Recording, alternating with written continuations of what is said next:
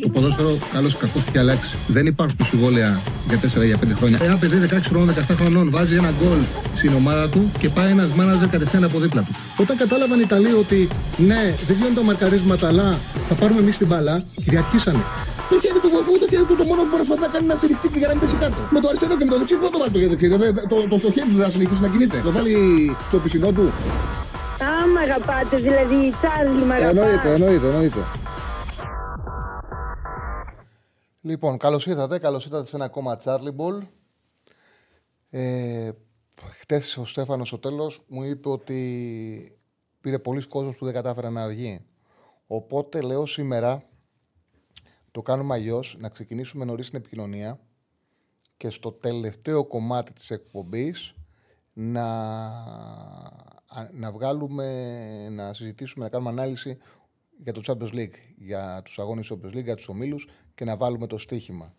Να πούμε ότι ο αθλητικός δικαστής κάλεσε τον Ολυμπιακό σε απολογία, ο οποίος κινδυνεύει με μηδενισμό ενός βαθμού και ε, τιμωρία 2-4 αγωνιστικών και κλεισμένων των θυρών. Βάσει το κατηγορητήριο που υπάρχει, η τιμωρία με την οποία κινδυνεύει ο Ολυμπιακός είναι μείον 1 και 2-4 αγωνιστικές και κλεισμένων των ε, θυρών.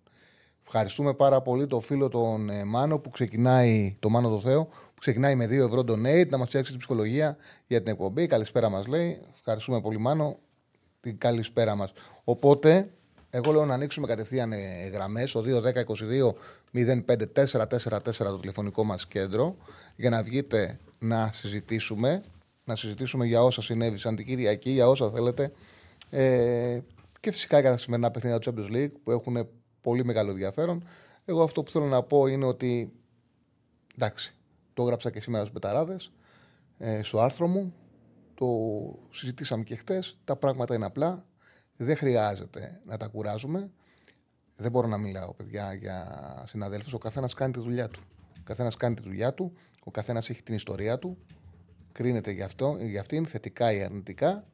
Έτσι, δεν μπορώ εγώ να κάθομαι και να, και να μιλάω για συναδέλφους. Εγώ κάνω τη δουλειά μου με τον τρόπο που την κάνω.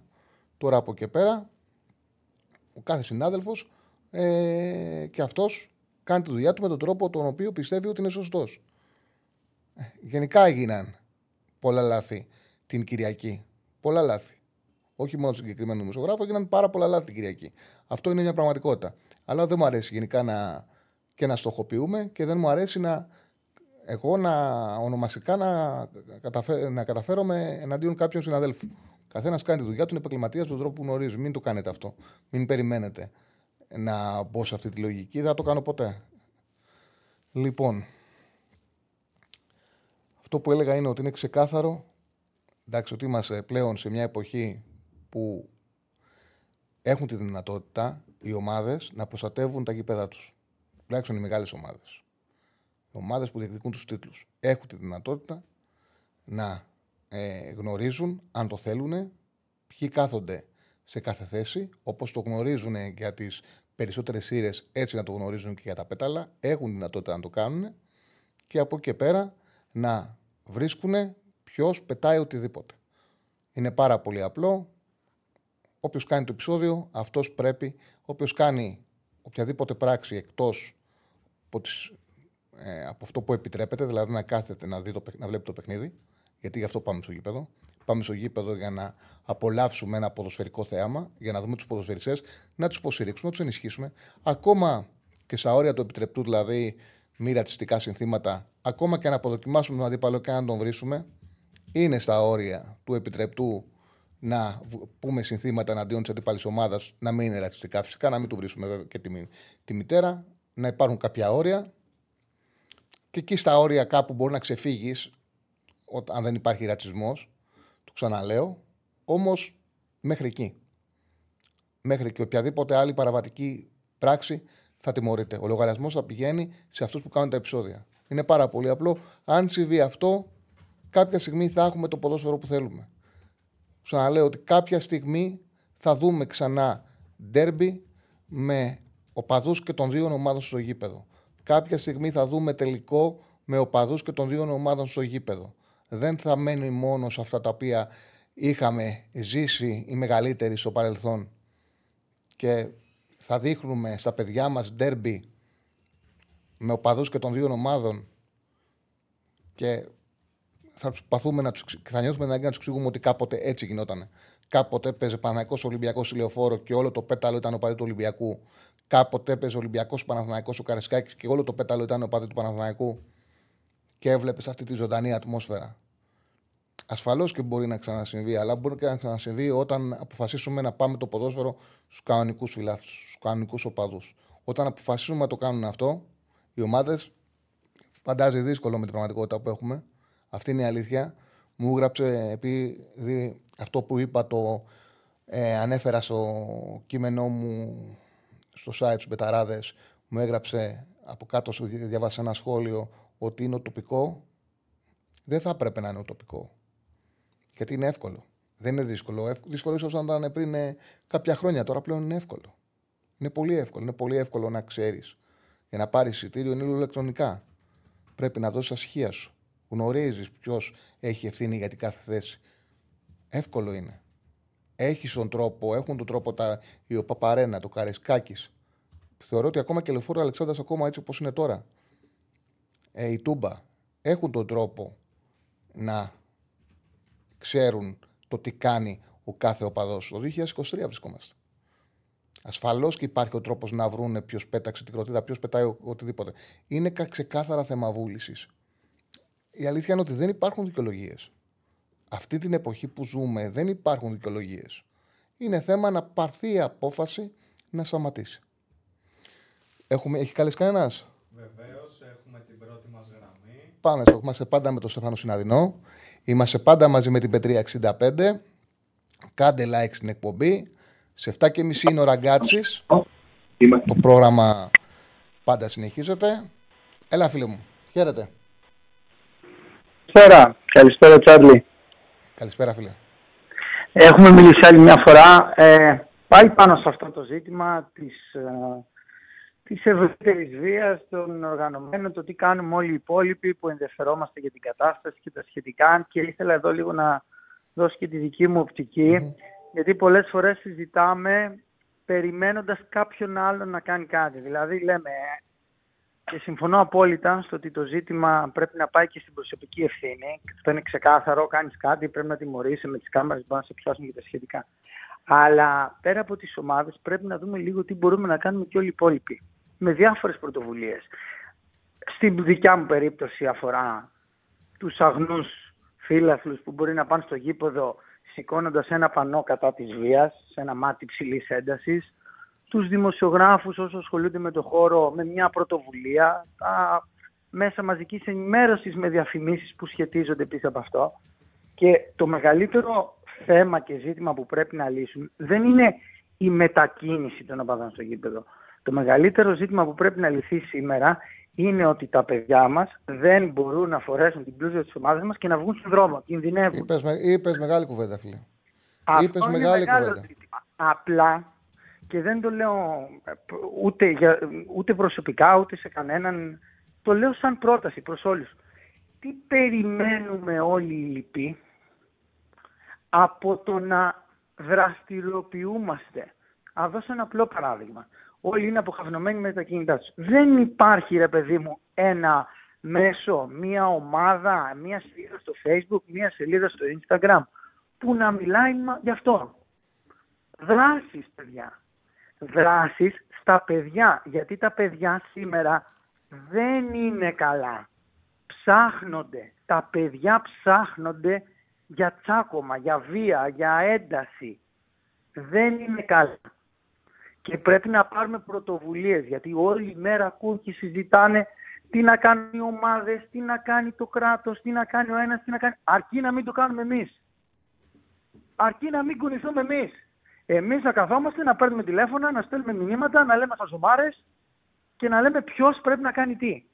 Δεν υπάρχουν κοινωνικές δράσεις. Δεν υπάρχει τρόπος σήμερα να αρχίσουμε να κουνιόμαστε, να περάσουμε ένα μήνυμα, να φτιάξουμε ένα site, να φτιάξουμε μια σελίδα, να βγάλουμε μια φωτογραφία, δύο παιδιά με μπλούζες με διαφορετικές ομάδες, να γίνει μια δράση στα σχολεία. Από γονείς που είναι απελπισμένοι, ας μην είναι από το εκπαιδευτικό, ας μην είναι από το Υπουργείο το 2023 έχουμε τα μέσα να επικοινωνήσουμε κάτι. Είναι πόσο το θέλουμε. Αλλά και εμείς τη θέλουμε και λίγο την κόντρα, τη θέλουμε λίγο την ένταση. Τραγουδάμε και στο γήπεδο το βρίξιμο του παδού, του, της άλλης ομάδας και, και, και, και. Πρέπει όλοι λίγο να κουνηθούμε. Γιατί αυτή η κουβέντα στο τι θα κάνουν όλοι οι άλλοι εκτός από εμάς δεν οδηγεί πουθενά. Σε ευχαριστώ πάρα πολύ. Σε ευχαριστώ πολύ.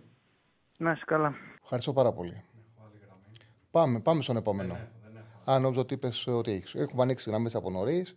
Τα μηνύματα που στοχοποιούν ε, ένα συγκεκριμένο, αν μπορείς να τα σβήνεις. Ναι, ναι, δεν είναι ωραίο. Ε, Πώς γίνεται ναι, το 2023 ο διαιτή να λέει ότι δεν αντιλήφθηκα τι έγινε. Ε, κοίταξε να δεις. Ο Μαρέσκα το γράφει ο κανονισμός πολλές φορές. Ασφαλώς μπορεί να μην καταλάβει τι έγινε. Μπήκε το γκολ, είχε αλλού το μυαλό του. Είχε το μυαλό, του να πάει στη σέντρα, να ακούσει το βαρ, να δει αν το γκολ κατακυρώνεται, αν είναι κανονικό, αν άψανε καπνογόνα. Ο Μαρέσκα λειτουργήσε άψογα επαγγελματικά. Ήταν ήρεμος. Αν είχαμε Έλληνα διαιτητή, για αυτό το λόγο πολλές φορές. Πολλές φορές χρειάζεται, και το λέμε στα μεγάλα παιχνίδια, να έχουμε ξένο διαιτητή. Γιατί αν είχαμε Έλληνα διαιτητή, το πιο πιθανό είναι οι πιέσεις που του ασκούσαν να ήταν πάρα πολύ πιο μεγάλες. Δεν είναι απίθανο να βλέπαμε τους διαιτητέ να μπαίνανε, μέσα, να μπαίνανε στο γήπεδο και να ζητάγανε το Παναθηναϊκό να συνεχίσει το παιχνίδι και να είχαμε όλα και να μην ξέραμε το τι θα συμβεί. Θυμηθείτε πώς λειτουργήσαν οι Έλληνες διαιτητέ στη Τούμπα, στο Πάο ΚΑΕΚ, που στο τέλος δεν ξέραμε αν τον κόλ το μετρήσαν ή το ακυρώσανε. Γι' αυτό το λόγο χρειαζόμαστε σοβαρούς, μεγάλους διαιτητέ στα μεγάλα παιχνίδια. Δεν φταίνε μόνο οι Έλληνες διαιτητέ, δεν λέω ότι είναι ανίκανοι.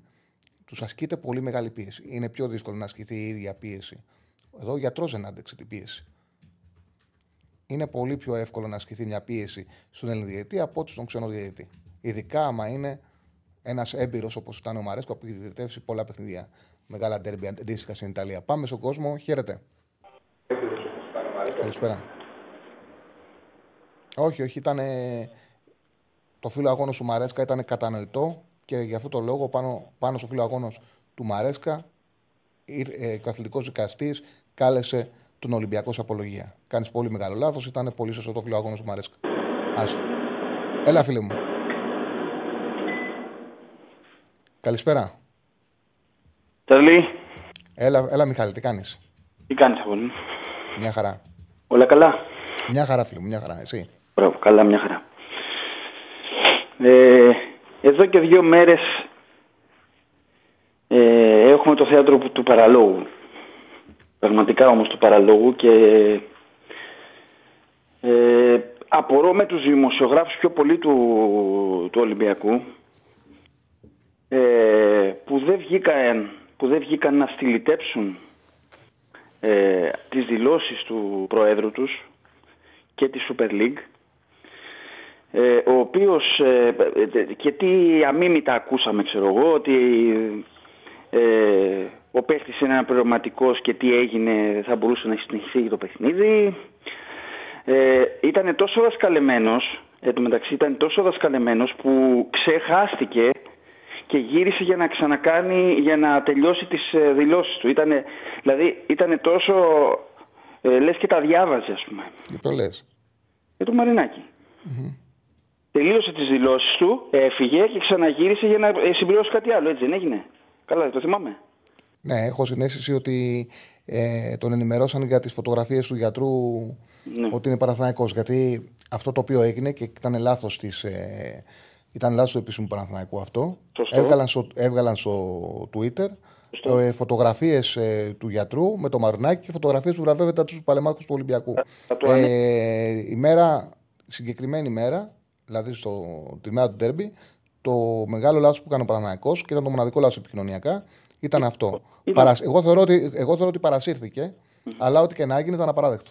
Έτσι, όπως το λες είναι. Ε, δηλαδή ε, ακούμε, ακούμε στα ραδιόφωνα, ακούμε έξω που είμαστε, δηλαδή πράγματα που δεν μπορώ να πιστέψω στα αυτιά μου που, ότι ακούγονται, ότι ο Παναθηναϊκός ήταν, ότι Εί- Είχε πάρει ήδη την απόφαση να φύγει από το γήπεδο. Ε, εγώ, εγώ να πάρω αυτό ως δεδομένο, φίλε μου Τσάρλι. Μιχάλη, Μιχ- Μιχάλη, Μιχάλη ε, απαντάς τώρα σε κάποια δημοσιεύματα τα οποία έχουν ανέβει από οπαδικά site. Και το συγκεκριμένα δημοσιεύματα λένε το εξής, που το έχω διαβάσει και εγώ. Μιλάνε για την, ε, μια δήλωση που κάνει ο Αϊτόρ, ο οποίος δεν είπε τίποτα περίεργο, απλά είναι θέμα πώς του παρουσιάζει το κάθε site. Το οποίο είπε ότι είχαμε αποφασίσει ότι οποιαδήποτε στιγμή συμβεί κάτι απέναντί μας, θα σηκωθούμε να φύγουμε. Δηλαδή, δεν είναι, δεν είναι κακό αυτό το οποίο έχει είπε ο Αϊτόρ. Ότι αν ξανά μας ρίξουν φωτοβολίδα πάνω μας, σηκωθούμε να φύγουμε. Ο Κατσουράνης είπε στα παιδιά την Κυριακή ότι αν μου συνέβαινε κάτι τέτοιο θα φεύγα κατευθείαν. Και σωστά. Είναι επαγγελματίες ποδοσφαιριστές. Για ποιο λόγο να τους πετάνε φωτοβολίδες πάνω τους. Εγώ το ανέφερα, Τσάρλι μου, για να πάω ε, μια- την κουβέντα ένα βήμα παραπέρα και να πω ότι ακόμα και αν ισχύει αυτό, ακόμα και αν ισχύει αυτό, εσύ λοιπόν που το γνωρίζεις ότι ο Παναθηναϊκός είναι έτοιμος να, στο παραμικρό να σκοθεί να φύγει, γιατί πέτας στο, την κροτίδα μες στο γήπεδο; Δίνεις δικαίωμα ακόμα και τίποτα να μην έπαθε ο Αϊτόρ. Δηλαδή να πάρουμε όλες τις περιπτώσεις που λέει, που υποστηρίζουν οι φίλοι του Ολυμπιακού. Ακόμα και τίποτα να μην έπαθε. Του δίνεις το δικαίωμα. Ο ηλίθιος, ο παδό του Παναθηναϊκού που πετάει το τσίγκινο ε, κουτάκι στο κεφάλι του Ήβιτ, του δίνει το δικαίωμα να κάνει αυτό που θα κάνει. Του δίνει. Λοιπόν, Ασφαλώς. θα- όταν θα σταματήσουμε να, και θα καταλάβουμε ότι πρέπει να σταματήσουν στο, στο Ουτρέχτη Άγιαξ πετάχτηκε ένα ποτήρι νερού πλαστικό και σταμάτησε το μάτς. Στη Γαλλία, στη Γαλλία εδώ και πόσες αγωνιστικές δηλαδή που, που βλέπω ε, μόλις γίνονται με βεγγαλικά σταματάνε τα μάτς. Πάρτε το χαμπάρι, πρέπει να προοδεύσουμε σαν κράτος. Είμαστε πολύ πίσω σε κάτι τέτοια πράγματα. Ποδοσφαιρικά δηλαδή είμαστε μία μπανανία. Δεν μπορεί στο γήπεδο να, να παγαίνει ο άλλος στο κόρνερ. Το λέω για, και για τους δικούς μας και για τους μαύρους και για τους κίτρινους και για όλους. Δεν μπορεί να πηγαίνει ο άλλος στο κόρνερ και να τον ευλέπει πράσινο χουλκ. Δεν γίνεται. Ε, ποδοσφαιριστής που έχει φάει λέιζερ στο μάτι ανέφερε χαρακτηριστικά ότι εκείνη την ώρα που τρως το λέιζερ και σου έρχεται η πράσινη, το πράσινο φως στο μάτι, χάνεις το φως σου για μερικά δευτερόλεπτα. Δεν γίνονται αυτά τα πράγματα. Έχει καταντήσει η αηδία. Πηγαίνουμε στο μπάσκετ να δούμε τον μπάσκετ και βλέπω τον κάθε κάφρο δίπλα μου με το λέιζερ. Θέλω να τον αρπάξω, να τον σβερκώσω και να, το, και να τον πάω εκεί σε ένα security και να πω: Πάρ τον ρε άνθρωπε, ορίστε. Μα όλοι αυτοί στρέφονται εναντίον της ομάδας. Πόσες φορές έχουμε δει και να επαναλαμβάνονται βολές και να είναι σημαντικές στο μπάσκετ για τα πράσινα λέιζερ. Πόσες φορές έχουμε ξαναδεί να επαναλαμβάνονται στημένα και ένα κακό στημένο να, στην επόμενη φο- φορά που θα το ξανακάνει ο παίκτης στο ποδόσφαιρο να είναι καλό το στημένο. Πόσες φορές έχουμε δει το παράδειγμα τώρα το, το οποίο το έχουν καταλάβει όλοι γιατί το λένε και προπονητές. Πολλοί προπονητές. Θυμάμαι να το, λέει, να το φωνάζει παλιά ο Βαλβέρδε, να το λέει τώρα και ο Αλμέιδα μετά από γκολ να, χα- να μην επιτρέπουν στην ομάδα που το πετυχαίνει να βρίσκει ρυθμό γιατί διακόπτεται με τα καπνογόνα το παιχνίδι για 10 λεπτά. Ε, δεν είναι. Είναι γενικά αυτοί που το κάνουν αυτό στρέφονται εναντίον των ίδιων τους των ομάδων. Ε, δεν είμαι και σίγουρος αν, ομα- αν ε, υποστηρίζουν και ομάδα ή αν απλά πάνε για εκτόνωση. Να είμαι ειλικρινής. Αυτό, αυτό ακριβώς ζητάμε. Και περιμένεις τον πρόεδρο να βγει και να πει: Το πρώτο που πρέπει να αναφέρει είναι ότι θα τον βρούμε και δεν θα, θα, θα, θα στραφούμε κατά Ναι. του ή δεν ξέρω κι εγώ οτιδήποτε. Ήταν λάθος ήταν λάθος που δεν υπόθηκε. Ήταν το πρώτο που πρέπει να υποθεί. Ήταν λάθος. Και να πάμε και λίγο και στο αγωνιστικό, έτσι για να τελειώσουμε, γιατί υπήρχε και ένας αγώνας. Ε, αναφέρουν, ας πούμε, ότι ο Παναθηναϊκός φοβήθηκε και σηκώθηκε. Λέει, παιδιά, τι να φοβηθεί; Είδαμε ένα ημίχρονο όπου, ο Παναθηνα- όπου ο Παναθηναϊκός ήταν κυριαρχικός. Εγώ δεν το περίμενα. Μόλις είδα την, πε- την ενδεκάδα, θυμάσαι που τα έλεγες και την Εγώ μια διαφωνία έχω μαζί σου. Ναι. Ε, Αυτό που βλέπω είναι ότι λίγοι είναι αυτοί οι οποίοι αναφέρουν κάτι τέτοιο. Δηλαδή, θεωρώ ότι σε συγκεκριμένη περίπτωση ότι βλέπω και στην εκπομπή το βλέπω. Το, το ζήσα χτες στην εκπομπή. Ότι και φίλοι του Ολυμπιακού είναι το μυαλό τους ξεκάθαρο. Δηλαδή, ο κόσμος έχει κουραστεί. Θέλει να τελειώνουμε με αυτή την ιστορία. Δηλαδή, νιώθω ότι έχει έρθει η ώρα όπου απαιτείται από τις διοικήσεις να φτιάξουν το ποδόσφαιρο και ξέρεις για ποιο λόγο το συμβαίνει αυτό. Ότι βλέπουμε ότι αρέσει σε όλους ότι το πρωτάθλημα είναι ανταγωνιστικό. Ότι αυτό που έγινε πέρσι που τέσσερις ομάδες το διεκδικήσανε το πρωτάθλημα, άρεσε στον κόσμο. Και ακόμα περισσότερο αρέσει στον κόσμο αυτό που συμβαίνει φέτος, το ότι έχουμε τέσσερις ομάδες που είναι υψηλού επίπεδου. Το ποδόσφαιρο που παίχτηκε χτες, προχτές, συγγνώμη, ήταν πολύ ωραίο.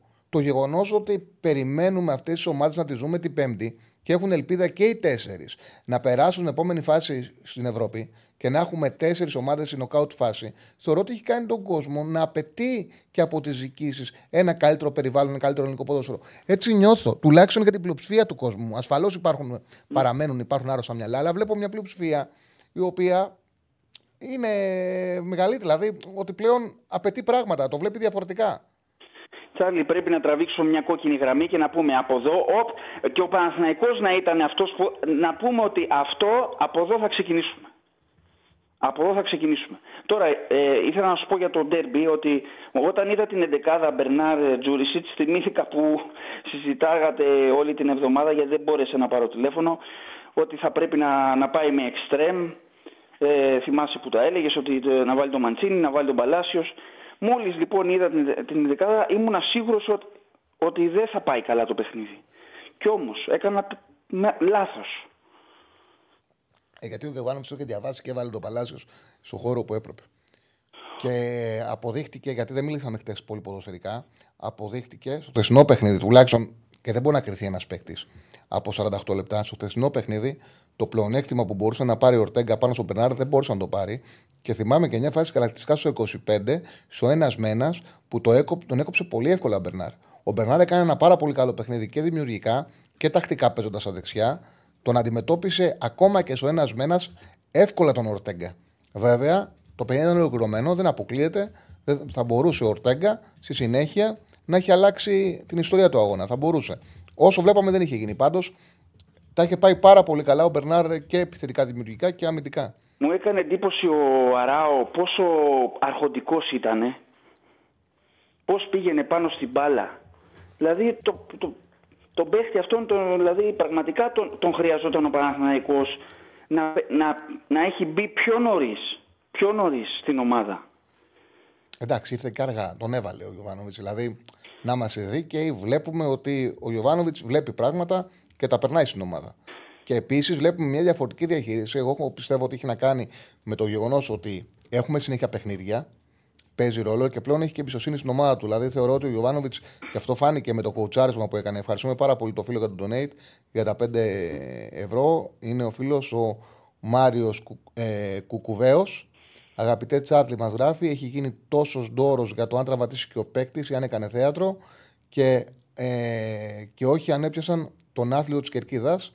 Είναι πάνω σε αυτά που συζητάμε, Μιχάλη. Ναι, ναι. Ε, τι, τι σου έλεγα, θύμισε μου. Για, για τον Αράο. Ότι είναι δίκαιος ο Γιωβάνοβιτς. Α, α, όχι, ότι βλέπω ότι έχει εμπιστοσύνη πολύ στην ομάδα του φέτος και αυτό φάνηκε και από το κουουουτσάρισμα που έκανε με τον Ολυμπιακό και από το γεγονός ότι πήγε με όλες οι επιλογές του είχαν να κάνουν ε, με επιθετικότητα. Δηλαδή, Μλαντένοβιτ αντί για Χουανκάρ, Βαγκανίδη αντί για, για Κότσιρας. Ναι, ναι. Όλες ε, Τζούρισιτς ε, ε, κοντά στον Ιωαννίδη. Όλες οι επιλογές του είχαν να κάνουν με επιθετικότητα. Ακόμα και το Ροντινέι του βάλει τον Παλάσιος, αλλά εκεί τον χτύπαγε με, με συνεχόμενες επιθέσεις. Ναι. Για να κλείσω, ε, έχεις εικόνα από Ρεν. Είναι μια νεανική ομάδα πολύ φέτος έχει χάσει πολύ σε ποιότητα, τεράστια αμυντικά προβλήματα. Με την μπάλα είναι καλή, έχουν δημιουργία, τη βάζουν κάτω την μπάλα και παίζουν. Δεν έχουν αποτελεσματικότητα που αξίζουν. Δηλαδή και με τη Villarreal ήταν πολύ καλύτερη, χάσανε ευκαιρίες, χάσανε και πέναλτι με τον Τεριέ. Ε, πίσω κάνουν πολλά λάθη. Ακόμα ο Πολλά λάθη. Μπροστά. Έλα. Είναι ο Γκυρασί μπροστά, ο, ε, όχι, όχι, όχι. Δεν είχε παίξει στα τελευταία. Τώρα κάτσε να δω. Δεν έχω κοιτάξει το ρεπορτάζ ακόμα να δω αν έχει τραυματισμούς ή όχι. Ε, ε, δεν είναι. Δεν ήταν ο Γκύραση πάντως. Είναι πιο κάτω σε ποιότητα, mm. δηλαδή την περσινή δεν είναι, λες. Ναι, ναι, ναι. ναι, ναι, ναι. ναι είναι πιο κάτω. Πολύ... Έχει χάσει παίκτες σημαντικούς. Ναι. Πολύ σημαντικούς παίκτες. Άρα έχει. Πολύ έχουμε ελπίδα. Ο Γκιουρί είναι, υπάρχει ακόμα Γκιουρί. Ο Γκιουρί, ναι, ναι, ναι. Ο Γκιουρί, ναι, ο Γκιουρί έλεγε, ο Γκιουρί OK. Okay. Αυτός κάνει όρια στην κάρτα. Σε ευχαριστώ πολύ, λοιπόν, φίλε. ευχαριστώ, Μιχαλαρά μου. Γεια. Να είσαι καλά. Να είσαι καλά. Λοιπόν, πάμε, πάμε στον κόσμο. Πάμε στον κόσμο. Χαίρετε. Κι άλλο τον Νέιτ. Καλησπέρα. Πες για τη φτώχεια. Γι' αυτό θα τους στέλνουν για να τα λες. Τελείωσε η Άρε, εντάξει. φτώχεια, τέλος. Τι λέω. Μάζεψε. Τι τι λέει ο φίλος, και διάβασες το κιόλας. Μάζεψα κάποια λεφτά από τον Πανικό, τον GF, τον Μάριο και τον Όλο το Μπουγάτσα για track. να πληρώσουμε την εγγύηση του μπαν. Φόρτσα Τσάρλι. Να είσαι καλά. Μόνο ΑΕΚ τώρα, ε. Μάλιστα. Τον ευχαριστούμε πολύ. Έλα, φίλε μου. Γεια σου, Τσάρλι, γεια σου. Δεν θέλω Γεια να σου. σχολιά. Δεν είχα σκοπό να πω κάτι. Απλά λίγο έτσι έτυχε και δούλευα από το σπίτι. Άκουσα όλες τις δηλώσεις του γιατρού. Ήδη είχα κάτι από πίσω να ακούω πάντα έτσι δηλαδή. Μμμ. Αλλά ας πάμε λίγο στο αγωνιστικό, γιατί είχατε ωραία συζήτηση πριν και παρένθεση συμφωνώ απόλυτα σε αυτό που είπες ότι το πώς πήγε το πρωτάθλημα, ότι οι ομάδες παίζουν στην Ευρώπη, έχουν κάνει τον κόσμο να ενδιαφέρεται με άλλο τρόπο. Κάνει rebranding σε παρένθεση μόνο στο ίδιο στο πρωτάθλημα και το, και το χάνεις πάλι. Δηλαδή είμαστε απίστευτοι, αλλά σε κάθε περίπτωση.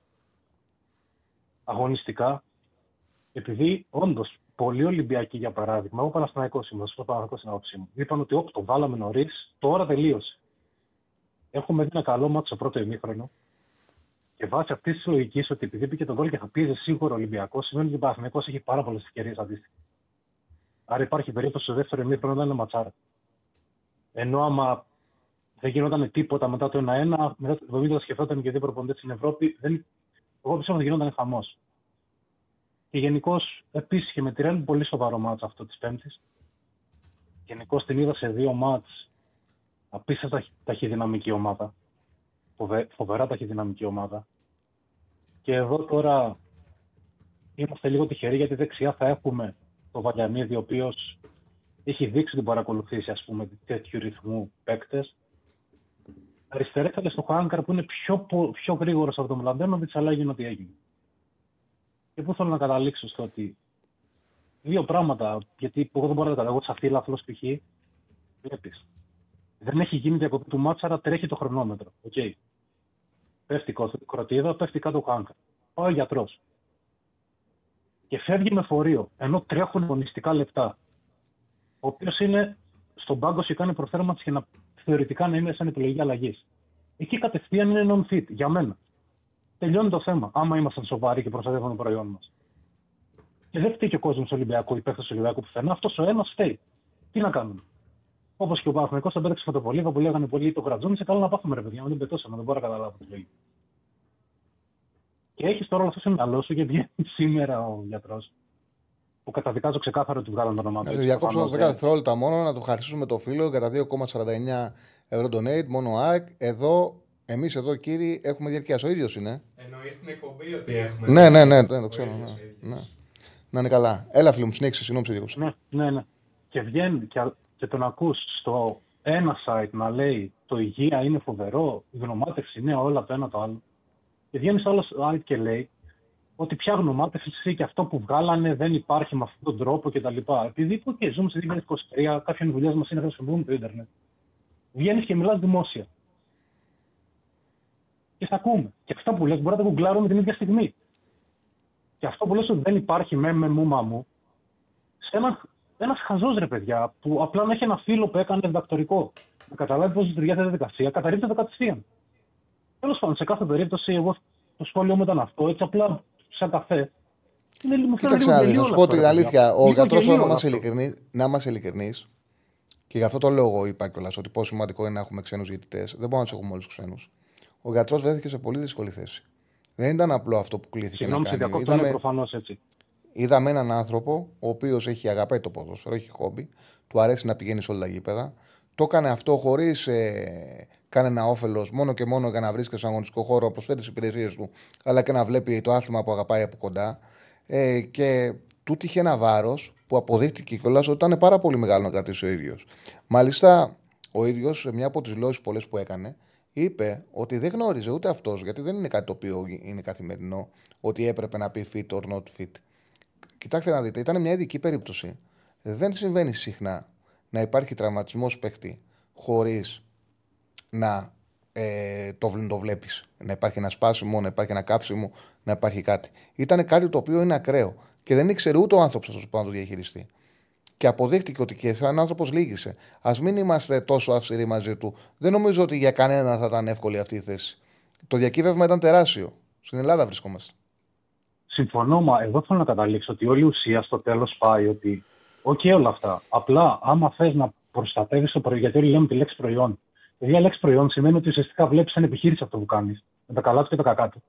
Και σε κάποια θέματα που πληγώνουν την επιχείρηση και την εικόνα σου, είσαι κάθετος. Άρα θα έπρεπε να είχε το OK ο κάθε γιατρός από την ΕΠΟ πριν το πρωτάθλημα. Αν γίνει κάτι τέτοιο και είχαμε ταλαντεύεσαι, έχουμε την πλάτη σου non fit. Να τιμωρηθεί αυτός που πρέπει να τιμωρηθεί. Δεν Παναθυναϊκό, Ολυμπιακός, Άρης, πάω κάτω. Και να μην πρέπει να γίνεται όλο αυτό για να πρέπει εγώ να βγω να σου πω κάτι που μου έκανε εντύπωση, για παράδειγμα, χωρίς να κατηγορώ τον άνθρωπο. Έτσι. Όλοι έχουν βρεθεί στις δύσκολε μέρες στη δουλειά. Αλλά κάτι πρέπει να γίνει. Και συζητάμε αν δημιουργηθεί ο ένας, αν δημιουργηθεί ο άλλος, αν δεν, αν δεν. Σε εγώ το μόνο που ξέρω για την ομάδα μου είναι το παίχτη αυτό στέφανε για το ευρωπαϊκό μάτι. Και ένα τέρπι που ήθελα να δω, που όλοι θέλαμε να δούμε, άλλη μια φορά δεν το είδαμε. Ωραία, τέλεια. Και η Κοσμοτέ, κατά την ταπεινή μου άποψη, αυτή προσπαθούσε να προστατεύσει το προϊόν με δηλαδή το κάνει αυτός μεταθυμεί τον αγώνα και δεν το κάνει η ίδια η Λίγκα. Αν καταλαβαίνει κάποιος τι εννοώ, καταλαβαίνει τι εννοώ. Να μην ακουστούν πολλά, να μην υποθούν πολλά, να μην βγάλουν πολλές κακές εικόνες έξω κτλ. Το κάνει ο ένας και το κάνει ο άλλος. Και είναι και οι δύο στο ίδιο επάγγελμα, στον ίδιο χώρο. Τέλος πάντων, αυτά τα λίγα. Και εύχομαι. Εντάξει, μακάρι να πάμε καλά με τη Ρεν, γιατί είναι για όλες τις ομάδες νομίζω πολύ σημαντικά αυτά τα μάτια. Αν πάνε καλά, προχωράμε δυνατά και συνεχίζουμε την ευρωπαϊκή πορεία. Ας πούμε. Να έχουμε και κάποιες πέμπτες που δεν ασχολούμαστε με το διαιτητή, τον κάθε διαιτητή ή κτλ. Να ασχολούμαστε ποιο είναι τη Ρένη, ποιο τη Μακάμπες. Σε κάθε περίπτωση. Καλή συνέχεια. Να σε καλά, Τσάρλι. Να σε καλά, να σε καλά. Να πούμε, γιατί το ξεχάσαμε στην αρχή, ότι ο Αραούχο δεν μπήκε στην αποστολή της ΑΕΚ, έχει πρόβλημα τραυματισμού. Δεν μπήκε στην αποστολή της ΑΕΚ για το μάτσο με τη Μαρσέικ. Σημαντική απώλεια, αθλητικά μαζί με του Λιβάη. Είναι πολύ μεγάλο το πρόβλημα για τον Αλμέιδα με βάση και το ποδόσφαιρο που παίζει. Δηλαδή πλέον ε, θεωρώ ότι είναι υποχρεωμένος να πάει με έναν διαφορετικό φόρ πιο αργό με τον Πόνσερ δηλαδή. Γιατί και ο Φανπέρ δεν είναι αποστολή. Πρόβλημα. Πρόβλημα για την ΑΕΚ. Λοιπόν. Ε... Ναι, πάμε, πάμε στον κόσμο κατευθείαν. Μην τους... Πάμε στον επόμενο. Χαίρετε. Ναι, γεια σας. Έλα, φίλε μου. Ε, με τον Τζάρλι θα μιλήσω. Έλα, έλα, με μένα μιλάς. Ναι. Έλα, φίλε. Ναι, εγώ είμαι. Ναι, ναι, εσύ είσαι, έλα. Ναι. Ε, Τσάρλι, είχαμε μιλήσει παλιά. Είχαμε μιλήσει και παλιά. Ε, δεν ξέρω ναι. αν με θυμάσαι. Ε, το όνομά σου; Ε, ο Άλεξ Παναθηναϊκός. Έλα, Άλεξ. Ναι. Ε, και εγώ σ' άκουσα χτες. Ε, απλά ακούω πολλούς ρε Τσάρλι ε, που λένε ότι και ο καλά Παναθηναϊκός έφυγε ας πούμε μπορεί να έκανε θέατρο Χουάνκαρ και δεν είχε κάτι και να γίνει... Είναι δυνατόν, δηλαδή και το, και το παρομοιάζουν με το, σκηνικό, με το, το ίδιο σκηνικό με τον Πρινιόλη. Νομίζω, ότι είναι, νομίζω ότι είναι η μειοψηφία αυτή. Τουλάχιστον στην εκπομπή ούτε χθες δεν ακούστηκε. Ναι, Όσο όχι, εγώ λέω και από τους άλλους, από τις άλλες ομάδες. Όχι μόνο Ολυμπιακοί. Ναι. Ε, δηλαδή αυτό λέω ρε φίλε, δεν μπορώ να καταλάβω. Δηλαδή με την Άκο Μπρινιόλη σηκώθηκε, μπορούσε να συνεχίσει. Αν είχε πρόβλημα και όντως πραγματικά είχε θέμα κάτι σοβαρό και δεν, το ίδιο η ομάδα φεύγει δεν μπορεί, δεν παίζει. Δηλαδή θα χάσω τον παίχτη μου και θα συνεχίσω το παιχνίδι. Είναι δυνατόν στέκει αυτό, δηλαδή κάποιος να του περνάει το μυαλό ότι μπορεί να γίνει έτσι. Δηλαδή όντως αυτό και εγώ που σ' άκουσα μπράβο, ο Παναναϊκό ενέργησε μια φορά σωστά. Πολύ καλά δηλαδή. Όλοι γενικά. Έτσι. Ήταν δύσκολη η θέση του γιατρού, δεν το συζητάω, έτσι, που, γιατί δεν είχε και τα κατάλληλα να κάνει τη διάγνωση και ήθελε χρόνο. Και για μένα καλά κάνανε που το, το παιχνίδι ας πούμε σταμάτησε για να, μέχρι να δουν τι θα γίνει. Εντάξει, μετά έχει περάσει πολλή ώρα και έγινε η διακοπή. Έτσι. Εγώ βέβαια είμαι από τους Παναθηναϊκούς φίλε που δεν θέλω. Δηλαδή εντάξει, κανονικά πρέπει να τιμωρηθεί ο Ολυμπιακός. Έπεσε η κροτίδα και άμα γινόταν από τη μεριά του Παναθηναϊκού το ίδιο. Και έτσι, έτσι πρέπει να γίνεται. Αλλά αυτό που λες και εσύ ότι πρέπει να βρίσκεται ο υπέτειος. Δηλαδή αυτός που το έκανε για να μην το ξανακάνει πρέπει να βρίσκεται ο υπέτειος. Να, να, να, να, να υπάρχει κάτι ρε παιδί μου να τιμωρείται. Μα αυτός συμβαίνει. Όταν τα επεισόδια δεν είναι μαζικά, πάντα ναι, ναι. και όταν μαζικά είναι τα επεισόδια, θα πρέπει να βρίσκονται να, ε, να βρεθούν αυτοί που τα κάνανε. Ε, θα πρέπει να υπάρχουν συλλήψεις, απαιτούμε συλλήψεις. Ε, Όμως, όταν είναι μεμονωμένο, γιατί στο μαζικό, στα μαζικά επεισόδια λέει, παιδί μου, φταίει και η δίκηση που δεν προστάτευσε το γήπεδό της, ναι. που τους άφησε, που τους έκανε. Στο μεμονωμένο μπορεί να βρεθεί, δηλαδή να σου φύγει, ρε παιδί μου, κάποιος, να ξεφύγει και από, δική του, από καθαρά ναι. δική του ενέργεια να στοιχήσει δουλειά πολύ μεγάλο διάστημα. Δουλειά ακόμα και μιας ολόκληρης σεζόν που κάνει οι ποδοσφαιριστές, οι προπονητές, οι ναι. διοικήσεις. Ε, δεν πρέπει να το πληρώσει. Ναι. Δεν μπορώ, δηλαδή, δηλαδή σε ένα σημείο, σε ένα σημείο δεν φταίει Μπορεί να πεις ότι δεν φταίει και η ομάδα. Δηλαδή δεν φταίνε οι προπονητές, δεν φταίνε οι παίκτες. Αυτό φταίει. Ναι, ε, με αυτό σου λέω είναι και κάποιοι μπορεί να είναι και βαλτοί, αλλά εδώ τα ξέρουμε. Εγώ πάω με 4-5 παιχνίδια το χρόνο, γιατί τα ξέρω και κοσμοτέ και τα βλέπω. Έτσι. Πήγα στο παιχνίδι με τον Ολυμπιακό πέρσι το 1-1, με το πέναντι στο τέλος. Εντάξει, φώναξα. Λοιπόν, ποτέ δεν, φίλε, δεν, έχω, δεν έχω καν δηλαδή σκεφτεί να πετάξω που λέω το γλυφίδα. Κατάλαβες πώς το λέω. Δηλαδή και στον άνθρωπο. Μιλάμε για βαλτούς. Ναι. Μιλάμε για βαλτούς. Υπάρχουν τα μέσα. Όχι, όχι βαλτούς. Όποιος κάνει οτιδήποτε στο γήπεδο να συλλαμβάνεται. Ναι, γίνονται πολλά. Έτσι το σωστό. Και να ναι. βλέπει και να λες είναι αυτός. Ναι, έτσι το σωστό. Εγώ φίλε πάντως σαν Παναθναϊκό, άσχετα ότι δηλαδή κανονικά πρέπει να τιμωρείται αυτός που από τη μεριά του κόσμου γίνεται αυτό και τραυματίζεται ένας παίχτης. Το... Θα ήθελα να συνεχιστεί το παιχνίδι, να σου πω την αλήθεια, να μην, να μην δώσει γιατί θα λένε μετά ξέρεις ο Παναθναϊκό πήρε βαθμούς και αν, αν φάει ο Ολυμπιακός δύο και κλεισμένο. Και ένα χρηματικό πρόστιμο ή και κάποιο πρόστιμο. Και... Όχι, ο Παναθναϊκό γιατί να φάει πρόστιμο. Δηλαδή εγώ το βλέπω κάπως έτσι να πάει. Να συνεχιστεί το παιχνίδι από εκεί και από το 50 και μετά, κατάλαβες, και να φάει και δύο αγωνιστικές Ολυμπιακός σε κλεισμένο. Όπως το ανέφερε και ο Κούγιας, που ασχολείται και ο Άλεξ με το. Αλλά εντάξει, τέλος πάντων, αυτά είναι. Ε, Τέλος ε, να μην κρατάω και πολύ, Βαγγελή. Ε, Πώς το βλέπεις, δηλαδή, εγώ να σου πω κάτι το αγωνιστικό και εμένα μου άρεσε αυτό που έκανε ο Γιωβάνοβιτς. Εγώ δεν είχα πει και παλιά, θυμάσαι, του είχα πει παλιά όταν είχαμε τα προβλήματα και είχαμε γίνει μικρομεσαία ομάδα, αν, αν θυμάσαι, ότι τα τρία πράγματα τα βασικά μεταγραφές ποιότητας προπονητή, να τα βρει με τον κόσμο, να είναι κοντά με τον κόσμο καλά και με τους οργανωμένους, έτσι να υπάρχει καλό κλίμα, όπου έχει γίνει. Τα χρέη που έχουν μειωθεί, που δεν χρωστάει τώρα, είναι υγιές το, το σωματείο, αυτό που λες και εσύ. Έχει υγεία ο Παναναϊκό, γι' αυτό και κάνει κάποιες μεταγραφές ποιότητας. Μπλαντένοβιτς, Τσούρισιτς και όλοι οι άλλοι που έχουν έρθει, Παλάσιος. Και ε, μετά λίγο το, το χέρι στη διατησία με την έννοια να παίρνει αυτά που πρέπει. Όχι να ευνοείται, να παίρνει αυτά που πρέπει. Έτσι, συμφωνείς; Εγώ πιστεύω σε αυτά έχουν γίνει κάποια πράγματα. Σε ευχαριστώ. Ε, μετά, μετά, μετά τσάρι να τελειώσω. Εγώ, ναι. εγώ αυτό που θέλω δεν το βλέπω όπως και εσύ, δηλαδή κάποιες εκπομπές που το έχεις πει, δεν είναι ότι αν θα, δεν το πήραμε πέρσι θα το πάρουμε φέτος. Συμφωνώ. Κάποια στιγμή πρέπει να πάρεις και το πρωτάθλημα. Αλλά εγώ ρε φίλε το βλέπω σαν όραμα, όπως το είχε ο Γιώργος, αν θυμάσαι, που έκανε την ομάδα, που είχε τη μεγάλη ομάδα. Το όραμα ρε παιδί μου, να κάνουμε την ομάδα τη μεγάλη και όταν γίνει ο βοτανικός, να, να έχεις την ομάδα αυτή τη μεγάλη. Κατάλαβες να χτυπάσει όπως και στην Ευρώπη τώρα που παίζεις καλά. Ε, αυτό θέλω να δω. Ευχαριστώ. Τα λέμε, Ευαγγελί. Να σε καλά, φίλε μου. Να είσαι καλά. Σε πολλούς έκανε εντύπωση που μου είπε Ευαγγέλη. Ευάγγελης Πρωτόπαπα, του Γεωργίου και της Ελευθερίας. Το Γένος Ζούκα. Πάμε στο επόμενο. Χαίρετε. Καλησπέρα. Καλησπέρα. Καλησπέρα, φίλε. Ε, Μιχάλης Παναθηναϊκός είμαι, πρώτη φορά παίρνω τηλέφωνο. Γεια σου Μιχάλη. Καλό ρίζικο. Λοιπόν, ε, αν και σε εκτιμώ πολύ ποδοσφαιρικά, τη γνώμη σου. Ναι. Ε, δεν θα μιλήσουμε ποδοσφαιρικά. Τουλάχιστον αυτό που θέλω να πω είναι κάτι εκτός του ποδοσφαίρου. Ε, ε εκτός των τεσσάρων γραμμών, εκτός των τεσσάρων γραμμών, όχι εκτός ποδοσφαίρου. Αυτό που, που, που το, το, το, το τραγικό της υπόθεσης στο δικό μου το μυαλό είναι ότι ε, μετά το συμβάν βγαίνει ο πρόεδρος του Ολυμπιακού, ο οποίος είναι και πρόεδρος της Λίγκας, σωστά; Mm-hmm. Όπου δεν ακούσαμε ούτε μία φορά να λέει να καταδικάζει το γεγονός ε, να, να, να πει ότι ο, ο υπεύθυνος θα προσπαθήσει ο Ολυμπιακός να βρεθεί, να καταδικαστεί, παρά μόνο βγήκε να ηρωνευτεί έναν αθλητή, το Χουακάρ, για τα ευαίσθητα αυτιά του. Ο Καραπαπάς, ο Καραπαπάς όταν μιλάει δεν είναι σαν να μιλάει κάποιος παλέμαχος φαντάζομαι, είναι επίσημα χίλιο Ολυμπιακού, σωστά; Ναι, Ε, ούτε από αυτόν. Από αυτόν ακούσαμε και συγγνώμη στον κόσμο του Ολυμπιακού. Η αλήθεια είναι σε σχέση με τοποθετήσεις στο παρελθόν ήταν πολύ πιο ήπιος. Φυσικά και ήταν πολύ πιο ήπιος. Αλλά ζούμε σε μια εποχή που υποτίθεται έχουν πέσει όλοι πάνω στο χουλιγκανισμό και θέλουν να τον εξαλείψουν και προσπαθούν με την πολιτεία και με... Αυτές οι δηλώσεις είναι, βοηθάνε ή βοηθάνε το χουλιγκανισμό να αυγατήσει. Γιατί στο δικό μου το μυαλό κάνει το δεύτερο αυτές οι δηλώσεις. Ε, σίγουρα είναι πολύ ευγενικές από τις παλιές δηλώσεις του διδάξαμε ήθος και με το ΣΥΣΕ και με τις φούστες του κτλ.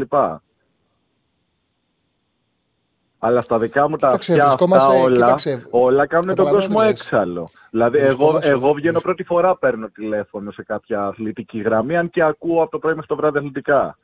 Ε, και είναι αυτό που με έκανε να πάρω. Ναι, OK, okay, κατανοητό είναι. Βρισκόμαστε στο 2023. Πραγματικά θέλουμε ένα διαφορετικό πλαίσιο. Το θέλουμε. Θα πρέπει να το βάλουν, το θέλουμε. να το βάλουν οι διοικήσεις. Εγώ βλέπω ότι ο κόσμος το θέλει.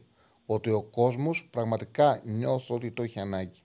Και, ανάγκη, το, και το βλέπω και από τον τρόπο και το βλέπω και από τον τρόπο που λειτουργούν οι οπαδοί του Ολυμπιακού, οι φίλοι του Ολυμπιακού, ακόμα και σε αυτή την εκπομπή. Ε, είμαστε δύο μέρες, δεν έχει πάρει κανένας να πει τρέλες. σα ίσα που εμείς ακούμε οι φίλου του Ολυμπιακού να λένε ναι, να τιμωρηθεί η ομάδα μας.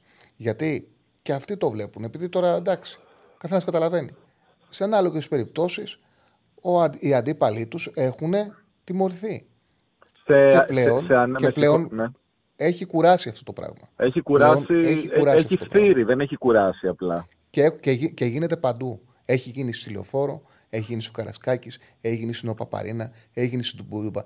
Κανένας δεν μπορεί να πει ότι οι δικοί μας φίλαθλοι είναι καλοί. Πρόσφατα είδαμε τι ανέβηκε στη Λεωφόρο. Συζητάγαμε στην εκπομπή που λέει ένας φίλος γράφει εκείνη το 2013. Θυμήσου, φίλε, δεν είναι μακριά. Είναι πριν τρεις εβδομάδες. Τι συζητάγαμε στην εκπομπή για το πανό που ανέβηκε στη θύρα 13. Πώς έχει γίνει αυτή η εκπομπή θύρα 13 με όλα αυτά που λέγαμε; Φυσικά συμφωνώ, δηλαδή, συμφωνώ, συμφωνώ, συμφωνώ, με αυτό που ναι. λες. Απλά εγώ ήθελα ναι. να σταθώ σε πιο επίσημα στόματα. Σε, σε παράγοντες του ποδοσφαίρου. Και όχι απλά παράγοντες. το φίλο του Μάριο για το donate, το 5 ευρώ που έστειλε. Μιλάμε... 10 δευτερόλεπτα, μην μιλάω πάνω σου. Ναι. 10 δευτερόλεπτα.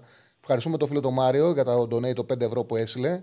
Συνέχισε, φίλε μου. Λοιπόν, μιλάμε για επίσημα στόματα και για τον ε, πρόεδρο της Λίγκας. Δεν μιλάμε για τον απλό κόσμο που σήκωσε ένα κατακριτέο πανό. Νομίζω είναι λίγο πιο σοβαρό αυτό από το να σηκώσει. Ασφαλώς, ασφαλώς. Αυτό, αυτό ήθελα, αυτό ήθελα απλά να πω και να. Να σε καλά. Να σε καλά κι εσύ. Για χαρά. Να σε καλά, φίλε μου. Λοιπόν. Ωραία. 2-10-22-05-444 το τηλεφωνικό μας κέντρο για όποιον ε, φίλο καλέσει. Ε, Κανείς ε, δεν προσέβαλε τον Τζάρλι. Αν δεν ξέρω, μάλλον για συζήτηση μεταξύ σας πρέπει να είναι αυτό. Όσο έχω δει πάντως, είναι πολύ ωραίες συζητήσεις που κάνεις στο chat. Δεν, έχετε, δεν υπάρχουν τις υπερβολές. Ε, τι άλλο; Πρόβλεψη για την ΑΕΚ ζήτησε. Α, εγώ θέλω να σου πω. Εγώ θα να σου πω. Ε, βάλε ένα τέτοιο, βάλε ένα πόλ για ΑΕΚ για τώρα που λείπει και ο Ραούχο. Για σκέψου κάτι, τώρα που λείπει και ο Ραούχο, είναι σημαντική απουσία. Πάσο έχει διπλό; Πώς βλέπετε το αποτέλεσμα, όχι κάτι για την κορφή της επίθεσης. Πώς μπορεί να αντικατασταθεί τώρα ο Ραούχο, Είναι μια επιλογή. Είναι ο Πόνσε και ο Τζούμπερ. Μπράβο. Είναι μια επιλογή, αυτό να πω, είναι να παίξει ο Πόνσε. Και η άλλη επιλογή να πάει σε μια λογική. Βέβαια έχει και απουσίες και σε άλλες θέσεις. Δηλαδή ο Γκατσίνοβιτς έχει πάει στη Σερβία σε έναν γιατρό για να τον ε, φέρει σε καλή κατάσταση. Έχει και σε άλλες θέσεις προβλήματα. Εντάξει, θα ξεκινήσει η Ελία Άμραμπα. Ναι, και να παίξει μπροστά ο Τσούμπερ και να πάει ο Πινέδας στη θέση 10. Αυτή είναι μια επιλογή. Και η άλλη επιλογή είναι να παίξει ο Πόντσο. Οπότε ναι, κάνει ένα πόλ. Ποιο, ποιο σχήμα προτιμάται στην κορφή της επίθεσης, με Πόνσε ή με Τσούμπερ; Ε, Πώς σου φάνηκε το κέντρο του Παναθηναϊκού όταν μπορείς να ανέβασες το μου λίγο για να, ε, Πώς σου φάνηκε το και του Παναθηναϊκού στο ντέρμπι, παρότι ο Αράο έπαιζε πολύ πίσω, νομίζω ότι τα πήγε καλά. Ναι, γενικά εντάξει, ο Παναθηναϊκός έπαιξε πάρα πολύ καλά. Είχε μια λογική να είναι πολύ γρήγορος στις επιθέσεις του, πολύ άμεσος στις επιθέσεις του και ακόμα και σε αυτή τη λογική έγινε το λάθος ε, με τον κόλπο που δέχτηκε ο Παναθηναϊκός που έδωσε την μπάλα πιο προθετικά. Αλλά πάνω απ' όλα ήταν, εγώ το έλεγα, ήταν η επιθετική ενέργεια του Καμαρά που πήγε πάρα πολύ επιθετικά στην μπάλα και έβγαλε και την ποιότητα του Ποντένσε που κόλλησε στο Σέγκεφελτ και κάνανε την ε, πολύ ωραία συνεργασία. Αλλά ο Παναγό γενικά ήταν πάρα πολύ καλός, είχε επιθετική λογική και στο πρώτο ημίχρονο ε, ποδοσφαιρικά ήταν άδικο που δεν είχε βάλει γκολ και σε ροή αγώνα. Το προβάδισμα που άξιζε το είχε πάρει, γιατί οι ευκαιρίες του ήταν για 0,96 εξ γκολ, αν θυμάμαι καλά. Οπότε το ένα γκολ που άξιζε το πήρε. Απλά είχε φτιάξει ωραίες φάσεις σε ροή αγώνα που δεν τις τελείωσε με κάποιο γκολ. Είχε πολλές ε, φάσεις. Αντίθετα, γιατί έτσι είναι το ποδόσφαιρο, μία του δημιούργησε ο Ολυμπιακός 48 και το έκανε. Και εκεί περιμέναμε να δούμε τι θα γίνει, τι ματσάρα θα δούμε. Συνέβη ό,τι συνέβη. Πάμε στον κόσμο που καλεί. Χαίρετε. Και εγώ, εγώ θα ψήφιζα Τσούμπερ, εσύ ψήφιζα Πόνσε. Okay. Εγώ ψήφισα Πόνσε γιατί δεν εκτιμώ ότι θα βάλει και Αμραμπάτ και Ελίασον από την αρχή. Ένας από τους δύο θα μπει αλλαγή. OK. Okay. Πάντως, σαν εντεκάδα, καταλαβαίνω που το βάζεις στο πλαίσιο του 90 λεπτού, σαν εντεκάδα μου αρέσει η Πινέδα 10, οι δύο, Αμραμπάτ, Ελίασον και Τσούμπερ μπροστά. Είναι γρήγοροι. Θα μπορούσε να παίξει να χτυπήσει αδεμή σαν Μαρσέη εκεί. Από αύριο θα βάλουμε τα ευρωπαϊκά παιδιά, θα κάτσουμε να μιλήσουμε και για Ρεν και για Μαρσέη και για την Αμπερντίν που παίζει ο Πάουκ, για το παιχνίδι του Πάουκ και για το, το παιχνίδι του Ολυμπιακού με τη West Ham. Από αύριο θα τα βάλουμε στην κουβέντα. Και ανάλυση προφανώς για σήμερα για, θα κάνεις. Στο τελευταίο κομμάτι, ναι. Ναι, ναι, θα κάνουμε. Στο τελευταίο κομμάτι. Χαίρετε, φίλε. Γεια σου, Τσάρλι. Έτσι να λες για την Αμπερντίν, να λες για τον Πάουκ. Κώστας από Θεσσαλονίκη. Ε, βέβαια, πάντα θα λέμε, εννοείται. Ε, κάτι εκτός ποδοσφαίρου να πω κάτι σε σχέση με την εκπομπή, κάτι με χαροποιεί προσωπικά πάρα πολύ είναι ότι πρώτον ο Στέφανος είναι παιχτάρι. Γεια σου, παιχτάρι, Στέφανο. Γεια σου, ρε μάγκα. Δεύτερον είναι ότι τα παιδιά ακούνε και κάνουν like. Κάντε like. Κάντε like. Και κάτι like. που μου αρέσει πάρα πολύ είναι ότι υπάρχει ένα community το οποίο προσπαθεί από μόνο του να μείνει καθαρό. Δηλαδή, όποιος μπαίνει στο chat και αρχίζει να γράφει στραβοστομιές πολλές, θα φύγει. Δηλαδή θα το διώξει ναι, και το ίδιο το chat. Και, και να πω κάτι. Ποδόσφαιρο είναι, δεν είμαστε κατηχητικό. Εγώ δεν λέω και πολλές φορές έχω πει κιόλας ότι απολαμβάνω και τις συζητήσεις. Και κάμια φορά γελάω κιόλας με τις αντιπαραθέσεις και θα την πεις στον άλλον και θα, και θα διαφωνήσεις και κάπου θα κοντάριστεί. Δεν είμαστε κολέγιο. Όμως να, κρατούμε, να κρατάμε κάποια, ένα επίπεδο. Ρε παιδί μου. Δεν μπορεί να κάνουμε μια εκπομπή να απαιτούμε να έχουμε ε, ωραία ατμόσφαιρα στα ελληνικά γήπεδα, να απαιτούμε να τιμωρηθούν οι υπεύθυνοι και ταυτόχρονα να υπάρχει ένα τσάτ που θα βρει ένας στον άλλον και θα πει ένας στον άλλον. Έτσι δεν είναι. Ε, Λοιπόν, αλλά είμαστε, έχει είμαστε οπαδοί. Λατζιλίκια αλλά... ο φίλος. 2 και 49 donate το μόνο ΑΕΚ. Όχι το Blue Star Ponce την Πέμπτη, σας παρακαλώ. Λέει ο φίλος. Συνέχισε.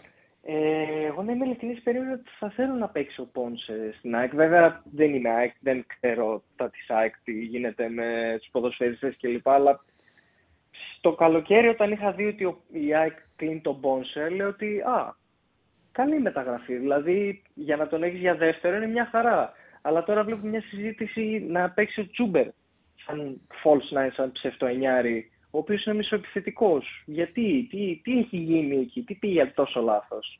Σαμάτα σας βγήκε παιδιά. Δεν σας, δεν σας πήγε καλά. Ακούγομαι. Ναι, ναι, ναι, ακούγεται. Α, ωραία, εντάξει, ναι, ναι. Ε, αυτό μου φάνηκε περίεργο τώρα, δεν ξέρω τι ακριβώς παίζει, παίζει στην ΑΕΚ. Για τον Παναθηναϊκό ούτε εκεί γνωρίζω να είμαι ειλικρινής. Με τη Ρεν παίζουν εντός ή εκτός; Ο Παναναναϊκό, ναι. μέσα, λεωφόρο. Λεωφόρο. Α, γιατί όχι ο Άκα; Αφού είναι ασφαλέ το γήπεδο, μια χαρά είναι. Στην, ε, πώς λένε, στο... τα ευρωπαϊκά θα γίνονται πλέον στην λεωφόρο. Εντάξει, εγώ στην αρχή νόμιζα ότι η Λεωφόρος δεν πήρε άδεια για να παίξει σε ευρωπαϊκό και πήγαν στο ΑΚΑ. Όχι γιατί πήγαν στο ΑΚΑ. Ε, το είχα, το είχα πει μωρέ την ημέρα που το βγάλανε αυτό. Το είχα πει από εκεί τη μέρα ότι δεν είναι πραγματικότητα. Ότι αν θέλανε να πάρουν άδεια στην ε, λεωφόρο θα παίρνανε. Απλά για να μην υπάρχουν και αντιρρήσεις, το περάσανε ότι δεν μπορούσαν να πάρουν ε, άδεια στη λεωφόρο. Η αλήθεια είναι ότι πάρα πολύ καλά κάνανε.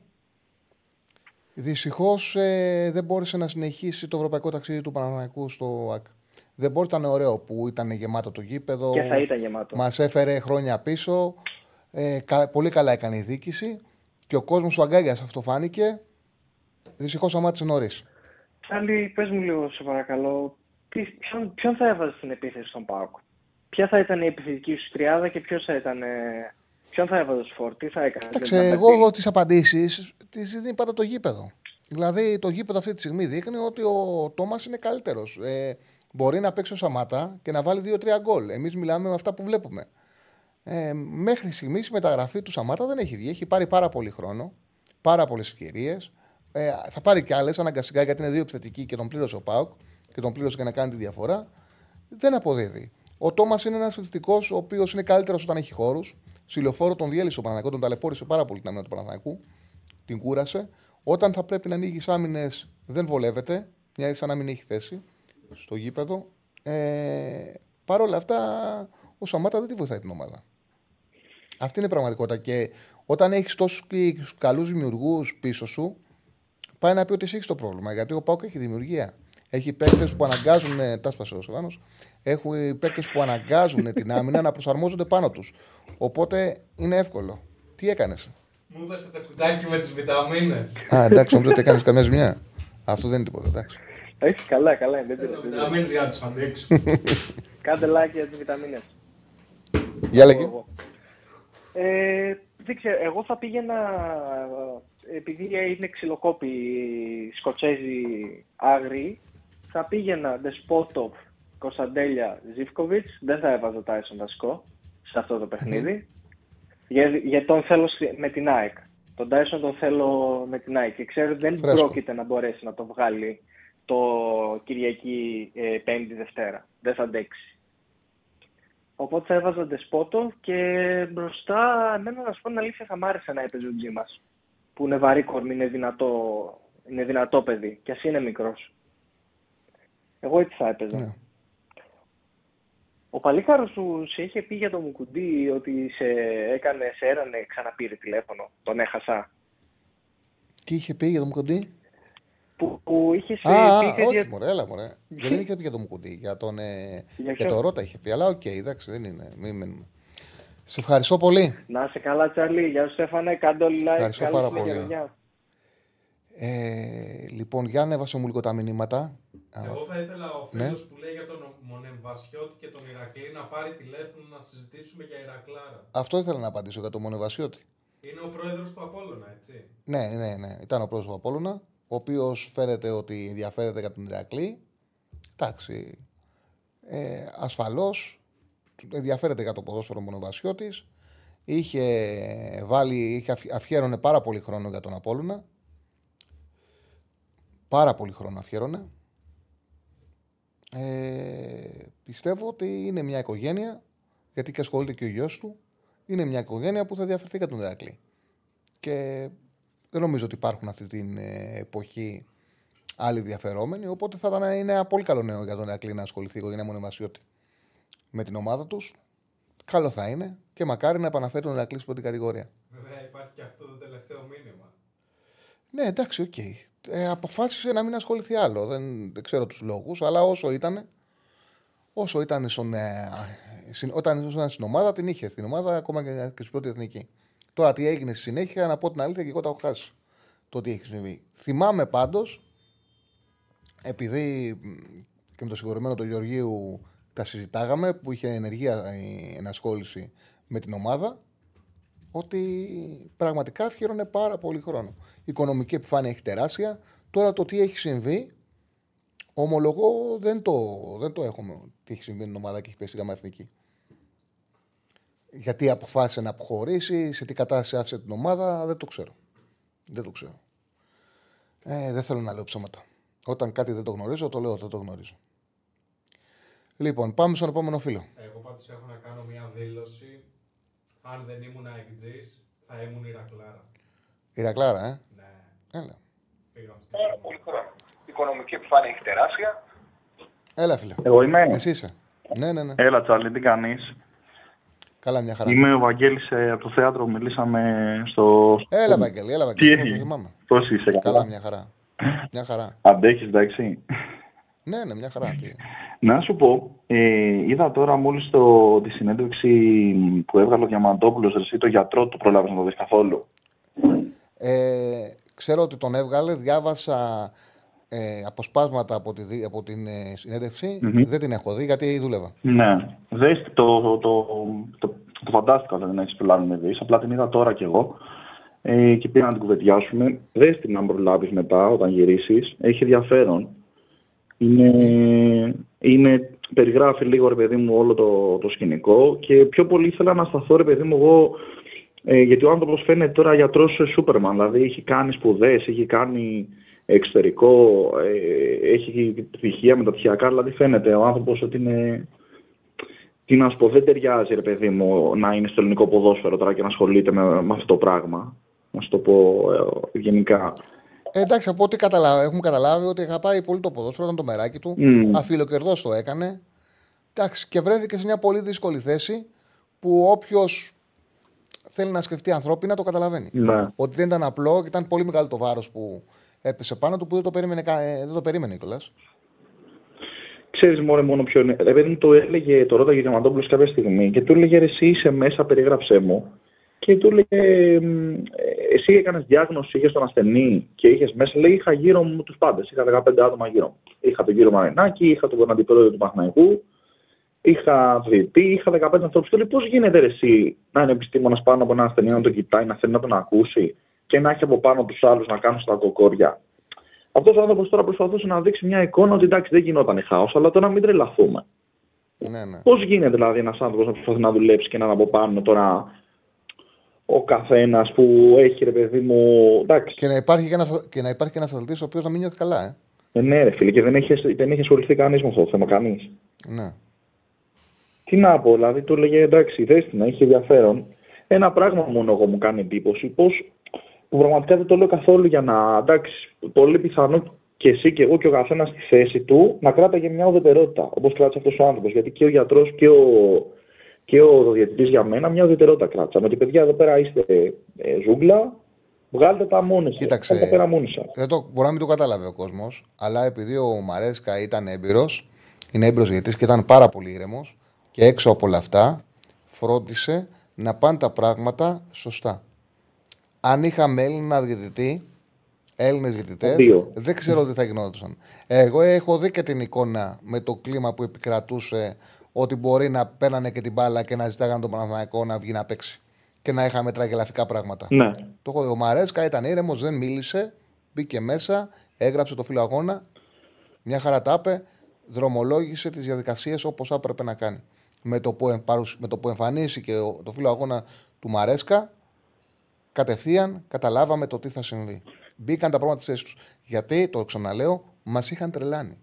Ναι. Αυτά που ακούγαμε, αυτά που ακούγαμε, αυτό που προσπαθούσε να περάσει και όχι μόνο από ρεπόρτερ του Ολυμπιακού και από ρεπόρτερ του Παναμαϊκού. Ναι. Δηλαδή νόμιζες, και δεν ξέρω για ποιο λόγο το κάνανε, νόμιζες ότι θα τιμωρηθεί ο Παναμαϊκό. Ναι. Δεν ξέρω τι ήταν αυτό.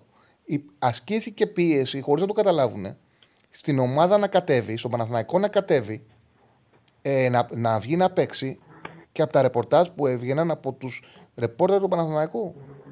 Ήταν πολύ περίεργο αυτό που συνέβαινε. Πολύ περίεργο. Ναι. Ένα πράγμα μόνο εσύ δεν κατάλαβα και κάπως έχω μια διαφωνία για σχετικά με την ουδετερότητα. Ωραία. Η τελική ερώτηση το λέει ο άνθρωπος λέει ότι του έκανε κάποια στιγμή ερώτηση ο Μαρέσκα και του λέει είναι fit or no, or no fit. Δηλαδή είναι ικανός να παίξει ή δεν είναι. Και ο άνθρωπος έλεγε ότι εγώ δεν μπορώ να κάνω τέτοια διάγνωση, χρειάζεται περαιτέρω ε, εξέταση. Και λέω εγώ τώρα, με το στόχο μου μυαλό, από τη στιγμή που χρειάζεται περαιτέρω εξέταση, αυτόματα είναι no fit. Ναι, γιατί, δεν το λέμε, δηλαδή, γιατί δεν το λέμε, δηλαδή από τη στιγμή που λέει. Παιδιά, είναι, είναι ε, ξεκάθαρο για ποιο λόγο έγινε. Ήταν πολύ μεγάλο το βάρος Ήταν μεγάλο βάρος. Να το βάλει αυτό. Ναι. Ήταν μεγάλο το βάρος. Προτίμησε να μην πάρει την ευθύνη. Αυτό. Εντάξει. Ένας άνθρωπος ήταν που ήθελε να πάει να δει τον τέρμπι ε, αφιλοκερδός και του πέσε πάνω όλο το νικό ποδόσφαιρο. Φοβήθηκε. Κα... Εντάξει, αυτό ήταν ξεκάθαρο. Δεν ήθελε να βάλει την υπογραφή του. Αυτό, αυτό, αυτό. Ωραία, τουλάχιστον να. Και ε, αλήθεια είναι, γιατί δεν είναι απλό. Δεν είναι απλό. Αν υπάρχει το κτύπημα, το κάψιμο του είναι εύκολο. Δες το. Στη συγκεκριμένη περίπτωση δεν μπορούσε να είναι σίγουρο. Δηλαδή δεν υπήρχε κάτι να το δείξει. Καταλαβες; Οπότε ήταν σε δύσκολη θέση και βρήκε, βρέθηκε ο τρόπος διαφυγής. Και εγώ νομίζω ότι δεν ξέρω αν το, πώς τον καταλάβει. Σε όλο αυτό που έχει συμβεί, έχει βοηθήσει πάρα πολύ η ηρεμία του Μαρέσκα. Το ότι δεν μίλησε, δεν είπε, δεν φάνηκε πουθενά, εξαφανίστηκε ούτε το ξανάδαμε. Μπήκε μέσα από διτήρια, έγραψε το φιλοαγόνο σου, έφυγε ήρεμος κύριο. Ναι. Ούτε να, να λένε ότι ο Μαρέσκα τους είπε να βγείτε, ούτε πώς το λένε, τίποτα. Ούτε τον ξανακούσαμε. Έγραψε το φιλοαγόνο σου. Μίλησε με τον. Ε, έκανε την ερώτηση που έπρεπε να κάνει στον ε, γιατρό, fit or not fit. Όχι παραπάνω κουβέντες, δεν να μου απαντήσει, δεν έχεις. Οπότε πέρασε, πέρασε η ώρα, τελείωσε. Προχωράμε. Εντάξει, ναι. Τέλος πάντων, ε, λέει ότι του είπα μετά ότι δεν θα ξανάρθω. Λέει θα ξανάρθω, λέει ότι δεν ξανάρχομαι. Και το λέγανε ότι αν επαναληφθεί ο αγώνας, ένα σενάριο είναι ότι πρέπει να έρθει ο ίδιος διαιτητής και ο ίδιος γιατρός. Θα δούμε. Ναι. Δεν ξέρω. Εμένα εντάξει αυτό, ενώ τον άνθρωπο ξέρεις το, το θαύμασα, ε, κάπως αυτό μου κάτσε άσχημα. Ότι εντάξει, ρε παιδιά, τώρα αφού είναι ξεκάθαρο ότι από τη στιγμή που λες ότι θέλω περαιτέρω εξετάσεις, είναι no fit, τελείωσε. δηλαδή, μπορεί να είναι, μην είναι στη συνθήκη που ήταν μετά το χτύπημα, από τη στιγμή που λες θέλω και άλλες εξετάσεις, σημαίνει ότι κάτι, κάτι εξετάσεις κάνουμε. Κοίταξε να δεις. Πάντα οι γιατροί, πάντως να ξέρεις ότι οι γιατροί έχουν, είναι της λογικής ότι οτιδήποτε, οποιαδήποτε γνωμάτευση κάνουν πρέπει να έχουν ασφάλεια. Πόσες φορές πόσες φορές πάμε σε γιατρούς και με βάση αυτά που βλέπουμε, τους ζητάμε να μας απαντήσουν με βάση την λογική και δεν μας λένε. Ναι.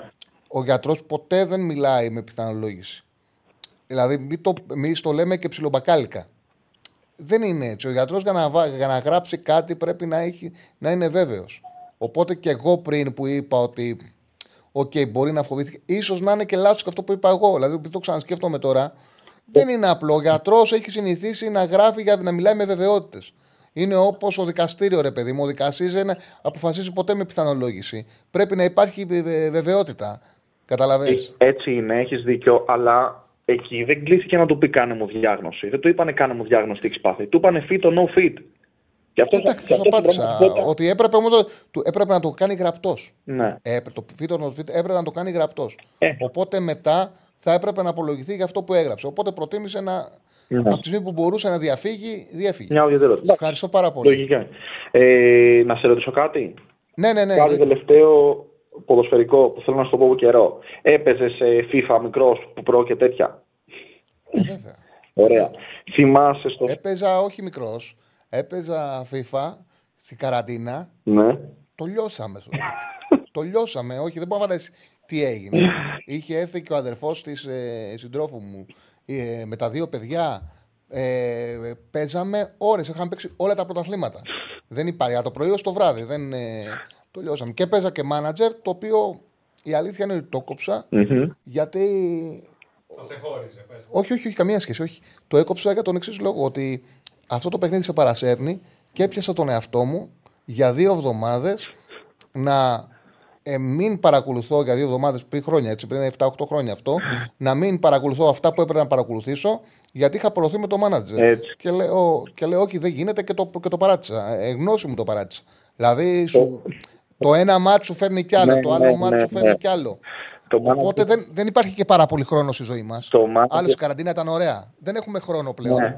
Το manager είναι πολύ επικίνδυνο. Μπορεί να ξεφύγεις ναι, δηλαδή, ναι. ναι. και μετά να αρχίσεις να μπερδεύεις παίκτες από την πραγματική ζωή και από το manager. Καλά. Στο, στο, ε, τι θέλω να σου πω. Στο FIFA 2001, αν θυμάσαι, όταν είχες ένα παίκτη που ήταν γρήγορος και έτρεχες με κατεύθυνση πάνω στον αμυντικό, ο επιθετικός πέρναγε μέσα από τον παίκτη. Το θυμάσαι αυτό; Mm-hmm. Αυτό το πράγμα κάνει ο Παλάσιος σε κάθε μάτς. Ναι. Το κεφάλι κάτω και πάμε να περάσουμε μέσα από τον αμυντικό. Λες και δεν είναι τρισδιάστατος. Εχθές πάντως, προχτές ήταν καλός. Ναι, γιατί είχε άλλο ρόλο. Ναι. Σε αυτά είναι πολύ καλός. Και λοιπόν, επιθετικά ήταν καλός. Πάντως έκανε συνεργασίες, το βοήθησε η ομάδα, πήγε καλά παλά Μακάρι, ρε φίλε, μακάρι. Μακάρι. Χάρηκα πολύ να είσαι καλά. Να είσαι καλά. Έχει δίκιο ο φίλος που λέει το manager είναι full time job. Ναι, είναι ε, ωραίο, αλλά είναι πάρα πολύ εθιστικό και είναι για ανθρώπους που μπορούν να έχουν χρόνο. Δεν, ε, δεν υπάρχει χρόνος. Καθόλου χρόνος. Οπότε δεν μπορείς να αφήνεις χρόνο από τη ε, δουλειά σου, από τις δραστηριότητες που κάνεις για να τουλάχιστον σε αυτήν την ηλικία. Μικρότερη, OK. Okay. Ξέρεις ποιος είναι Έλα. τσακαλάκι στο manager. Ε; Ο τσακαλέας. Όχι τσακαλάκι, είναι ο, ο manager είναι. είναι είναι το, είναι το, το manager, δεν είναι. Δεν είναι. είναι όντω το manager. Ναι. Ε, ευχαριστώ πάρα πολύ το φίλο που λέει ότι κάνουν τις ωραίες ποδοσφαιρικέ αναλύσει. Να είσαι καλά. Η αλήθεια είναι ότι λίγο μου έχουν λείψει αυτές τις δύο μέρες. Βέβαια, θεωρώ ότι είμαι πολύ ευχαριστημένος για τον τρόπο που κυλάνε οι εκπομπές. Ε, από αύριο, βέβαια, θα βάλουμε κάτω τα ευρωπαϊκά παιχνίδια. Έτσι εννοείται. Έχουμε ματσάρες η Πέμπτη. Ματσάρες. Χαίρετε. Καλησπέρα. Καλησπέρα. Δεν μου, λέει ο φίλος, στο manager είμαι στο έτος 2073. Δεν μου αρέσει ποτέ τίποτα μη ρεαλιστικό. Δηλαδή, τι 2000, δηλαδή πόσο χρόνο είσαι και κάνεις τον προπονητή, 130. Κόφτο ξεκινάμε από την αρχή. Έκανες την καριέρα σου. Πήγες από το 2000, ξεκίνησες το 2023, έφτασες στο 2040. Έκανες 17 χρόνια από καριέρα. Πόσο θα κάνεις; Δηλαδή, OK, okay, η Σαμάτα το παίξει άλλο. Δεν μου αρέσει τίποτα μη ρεαλιστικό. Έλα, φίλε μου. Καλησπέρα. Καλησπέρα. Ο Ηρακλειδέας είμαι. Έλα, ρε Ηρακλάρα. Ένας είσαι; Δεν άκουσα. Ένας είσαι, λέω. Λες ο Ηρακλειδέας είμαι. Ένας είσαι, δεν υπάρχει άλλος; Εγώ είμαι ο Ηρακλειδέας που σχολίασα και είπε το παιδί πάρει τηλέφωνο. Α, α ναι, μπράβο, καλά έκανες και το πες. Το, το όνομά σου; Δημήτρης. Έλα, Δημήτρη. Μου. Ε, Έλα. Για να μιλήσουμε λίγο σοβαρά, γιατί συνήθως παίρνω και κάνω πλάκα. Το, mm-hmm.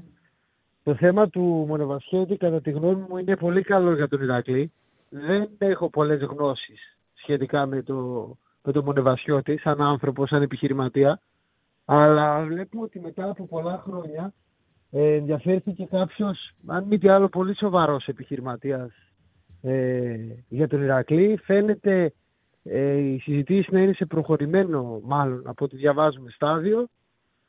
Και είναι πολύ καλό και επικοινωνιακά για τον Ηρακλή, γιατί τόσο καιρό υπήρχε η καραμέλα ότι ο κόσμος, ο κόσμος, ο κόσμος, ο κόσμος. Βλέπουμε ότι ο κόσμος όχι μόνο στήριξε, αλλά προσπαθεί να παροτρύνει κιόλας το Μονεβασιώτη να ασχοληθεί με την ομάδα. Άρα ο κόσμος θα είναι σύμμαχος σε ένα καλό και σοβαρό project. Γιατί από όσον αποδείχθηκε τελικά ο κακός στον Ηρακλή δεν ήταν ούτε οι αυτόνομοι ούτε τα κακά παιδιά του γηπέδου. Ήταν αυτοί που προσπαθούσαν να εικορίσουν στον Ηρακλή με διάφορους εντεταλμένους. Οπότε και χτύπα ξύλο, ας πούμε, γενικά δεν μου αρέσει πολλά τρία, αντίθετα τη συχαίνομαι, αλλά αυτή τη στιγμή θα χρησιμοποιήσω αυτή την έκφραση, χτύπα ξύλο να μην έρθει ο Μονεβασιώτης. Ο ενδεχόμενος επόμενος επενδυτής μπορεί να δει ότι πέραν από του ε, καλού project που είναι το άνοιγμα στη Θεσσαλονίκη, είναι η περιουσία που ξέρουμε του ΓΑΜΑ ΣΥΓΜΑ Ηρακλή που πλέον δεν είναι δεσμευμένη και είναι ιδιόκτητη και όλα αυτά τα καλά που έχει ο Ηρακλής. Για να μην βάλω καθόλου στο, στο πλάνο τον κόσμο και την ιστορία και μου πει κάποιος μα μου, επενδυτικά μόνο αν το δούμε, είναι ένα πολύ καλό project ο Ηρακλής, ε, βλέπει ότι θα έχει τον κόσμο μαζί του, αρκεί να είναι σωστός και να μην εκθέτει το, τη, την καψούρα μας στο τέλος, στο τέλος της ημέρας, την αγάπη μας. Πώς είναι τώρα τα πράγματα, καταφέρατε Βρήκατε τα λεφτά του Μάρα, γλιτώσατε από την τιμωρία και από το να βγείτε εκτός πρωταθλήματο στην πραγματικότητα. Τώρα που βρίσκεται ο Ερακλή, δηλαδή, πώς είναι τα πράγματα, επίσης, οικονομικά τουλάχιστον. Επίσης, για να διαλευκάνουμε το συγκεκριμένο ζήτημα, γιατί ακούστηκαν πολλά και σε ραδιόφωνα mm-hmm. τη ε, Θεσσαλονίκης, τα λεφτά του Μάρα μαζεύτηκαν από τον κόσμο. Ναι, ναι, ναι, ναι. Βέβαια. Γιατί ακούστηκαν ότι βάλανε. Γιατί κάποιοι... δεν είναι γνωστό αυτό; Ε, ακούστηκε ότι βάλανε κάποιοι ρέμοι, κάποιοι τέτοια. Τα λεφτά μαζεύτηκαν από τον κόσμο. Εντάξει, κοίταξε να δεις.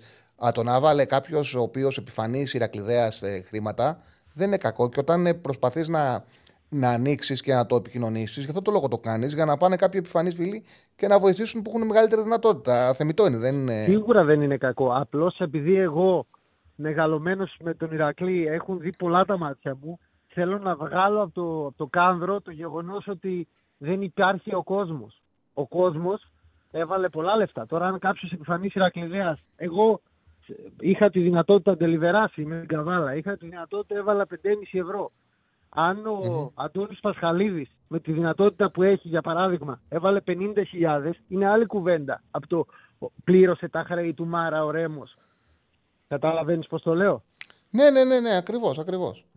Άλλο το ένα, άλλο το άλλο. Τα δεδομένα για τον Ηρακλή, επειδή την χάνει να είμαι και δημοσιογράφος του Ηρακλή και έχω γράψει ένα, ένα άρθρο γνώμης, αν μου επιτρέπετε, 370 λέξεις σχετικά με, το, με την αλλαγή της ιδιοκτησίας. Και... Ε, λίγες ήταν οι λέξεις μου. Έτσι όπως το πες είναι, λες και γράψεις βιβλίο. 370 λέξεις είναι δύο παραγράφοι. Ε, εντάξει. Ε, το... Ναι, μικρό ήταν το άρθρο, δηλαδή δεν χρειάζεται να μας πεις τις λέξεις. Συνήθω οι λέξεις, ε, σαν συνάδελφο το λέω, τις λέξεις χρησιμοποιεί όταν είναι πολλές. Δηλαδή, λες ρε παιδί μου, ξεκινάς και λες, έγραψα 2.500 λέξεις αυτό το θέμα. Πολλές όταν ήταν... 370 το αποφεύγεις. Αυτό το λέω. Δεν... Και σκέψω ότι τις έγραψα από τις 12 μέχρι τις 3 πάνω στο μηχανάκι με φωνητική πληκτρολόγηση. Εντάξει, ναι, κατάλαβα. Έχω... Τέλος πάντων, κατάλαβα. εννοώ ότι έχω γράψει και ένα άρθρο που εξηγεί ναι, ναι, ναι. επιχειρήματα, ρε παιδί μου, ποιος είναι, ότι είναι η καταλληλότερη στιγμή να περάσει η ιδιοκτησία σε κάποιον άλλον και για την πλευρά Ευγενίου και για την πλευρά Ηρακλή, αλλά και για την πλευρά Μονεβασιώτη εφόσον κοιτάνε ένα γενικότερο επενδυτικό πλάνο σαν ε, φούρνη Βενέτη. Οπότε είναι πολύ καλό για όλους. Είναι η καταλληλότερη στιγμή.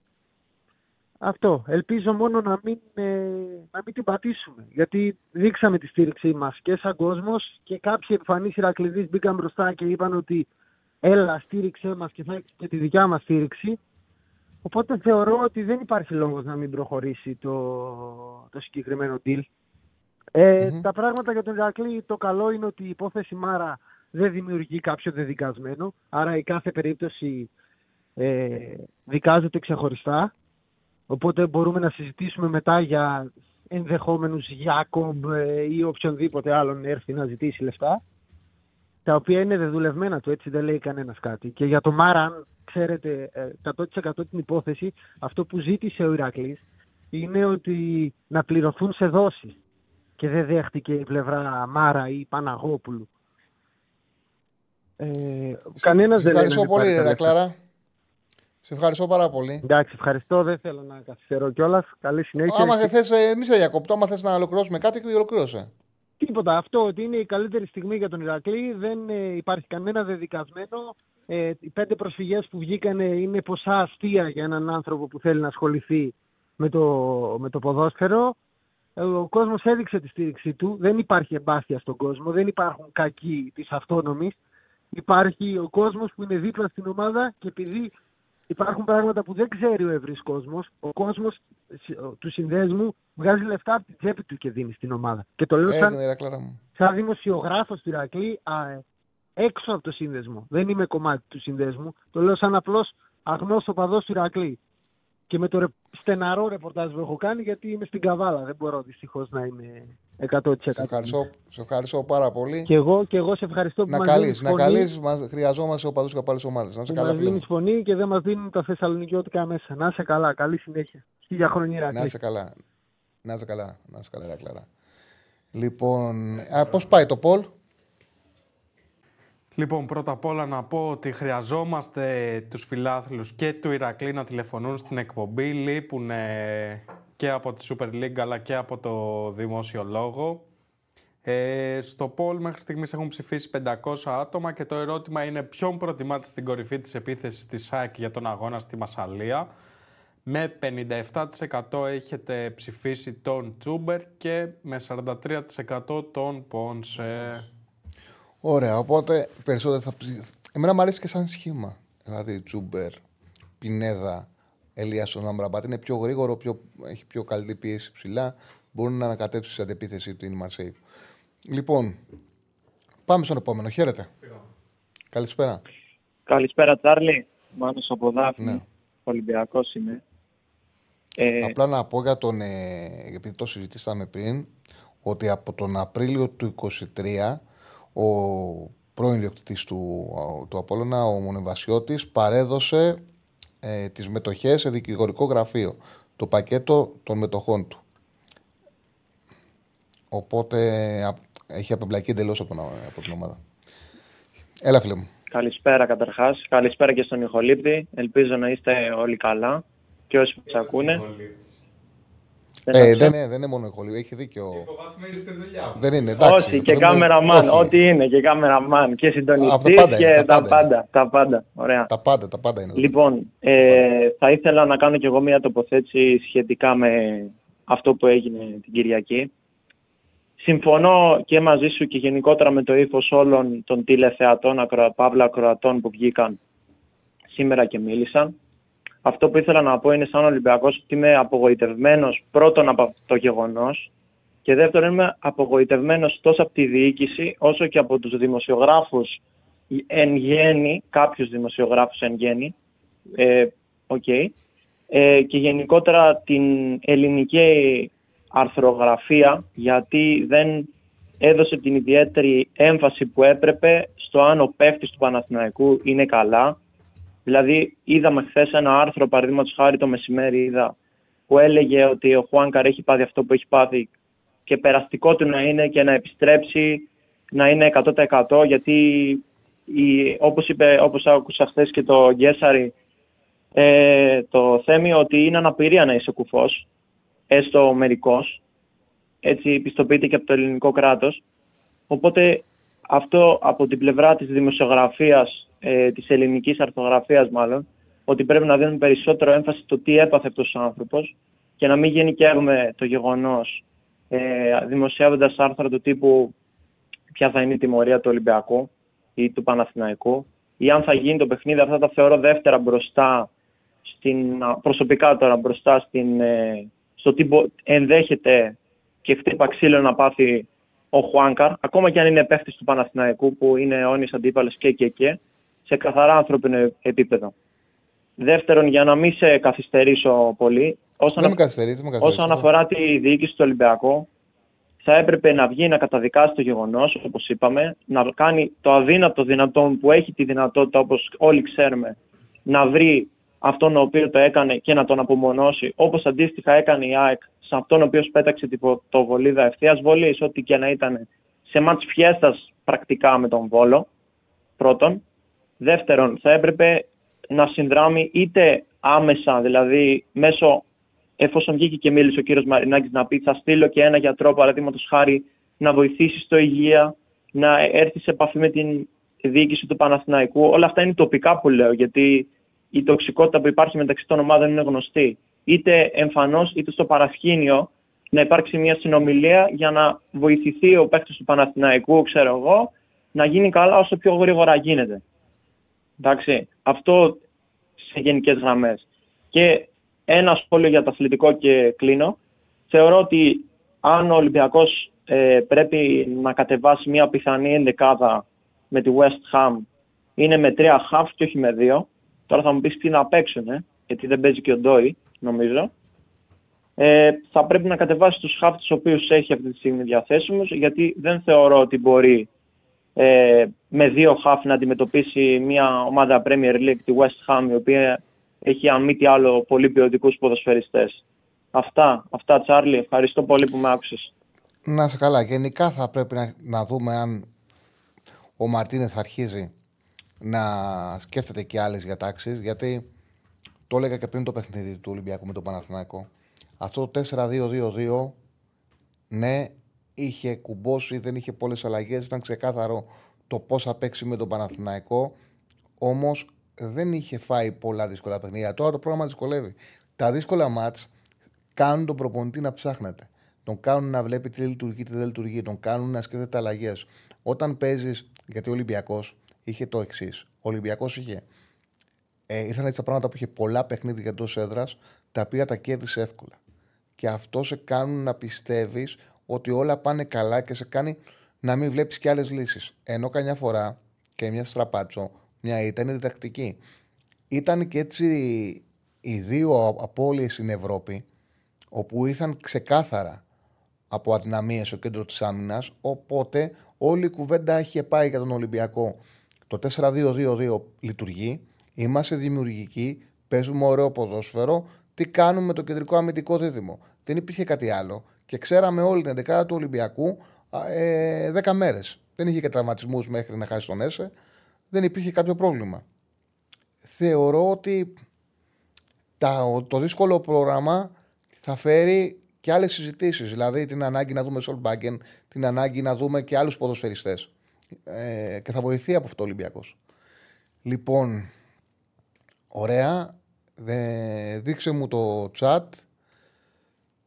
Κάντε like, λέω. Πώς πάμε από like, Στέφανε; Από like, λοιπόν... Έχουμε μόνο 295 like. Ε, η ψήφη στο πόλι είναι 565 αυτή τη στιγμή. Εγώ τα like θα τα ήθελα να είναι τουλάχιστον 500. Ναι, βάλτε τους, ένα στόχο. Βάλτε ένα στόχο για τα like. Να ανέβουνε. Ε, λοιπόν, ο Ολυμπιακός πρέπει να δοκιμάσει και το ποιο σύστημα λέει ο φίλος 5-3-2 στην Ευρώπη, να παίξει με τρεις αμυντικούς, να, να βάλει τον Παρόσο μαζί με τον ε, Ρέτσο και τον ε, Ντόι για παράδειγμα ή τον ε, Φρέιρε όταν τον έχει και να παίξει με τριάδα. Ναι, έχει να κάνει. Κοίταξτε, ο Μαρτίνες, όπως είχα δει στις ζουγέ του, ήταν ένας προπονητής που δοκίμαζε πολλά συστήματα. Δεν είναι από τους προπονητές όπου πάνε σε μια τακτική και όλη τη σεζόν ε, βαδίζουν με αυτήν. Ήταν ευέλικτος προπονητής. Πολύ ευέλικτος. Εντάξει, ήταν και σε ομάδες βέβαια, στη Γρανάδα για παράδειγμα, που εκεί ήταν η καλή του δουλειά, όπου έπρεπε να προσαρμόζει τον αντίπαλο. Τα μέτρα τα πιο χαμηλά, όταν πα σε προσαρμογή στον αντίπαλο, είναι και πιο εύκολο να αλλάξεις τακτική. Όταν θες να δημιουργήσεις, πρέπει να έχεις σταθερές συγκεκριμένες, παίκτες να παίζουν μαζί, ο κάθε ποδοσφαίρι να ξέρει το χώρο του, γιατί πρέπει να δημιουργήσει και να ανοίξει άμυνα. Όταν χρειάζεσαι να προσαρμόζεσαι, είναι πιο λογικό να αλλάζεις και πιο εύκολα την φιλοσοφία σου, τη τακτική σου. Λοιπόν, χαιρετισμούς από τον Κάλινο μου σε φίλος, χαιρετισμούς και από μένα, ναι. Ε, γράψε μου και ποιος είσαι, γιατί κάναμε, ήτανε, πέρασαν πάρα πολύ ωραία πέρσι στην Κάλινο και έκανα και πολλούς γνωριμίες. Γράψε μου, φίλε μου, ποιος είσαι. Χαιρετίσματα πάντως, πολύ ωραίο, εκπληκτικό νησί.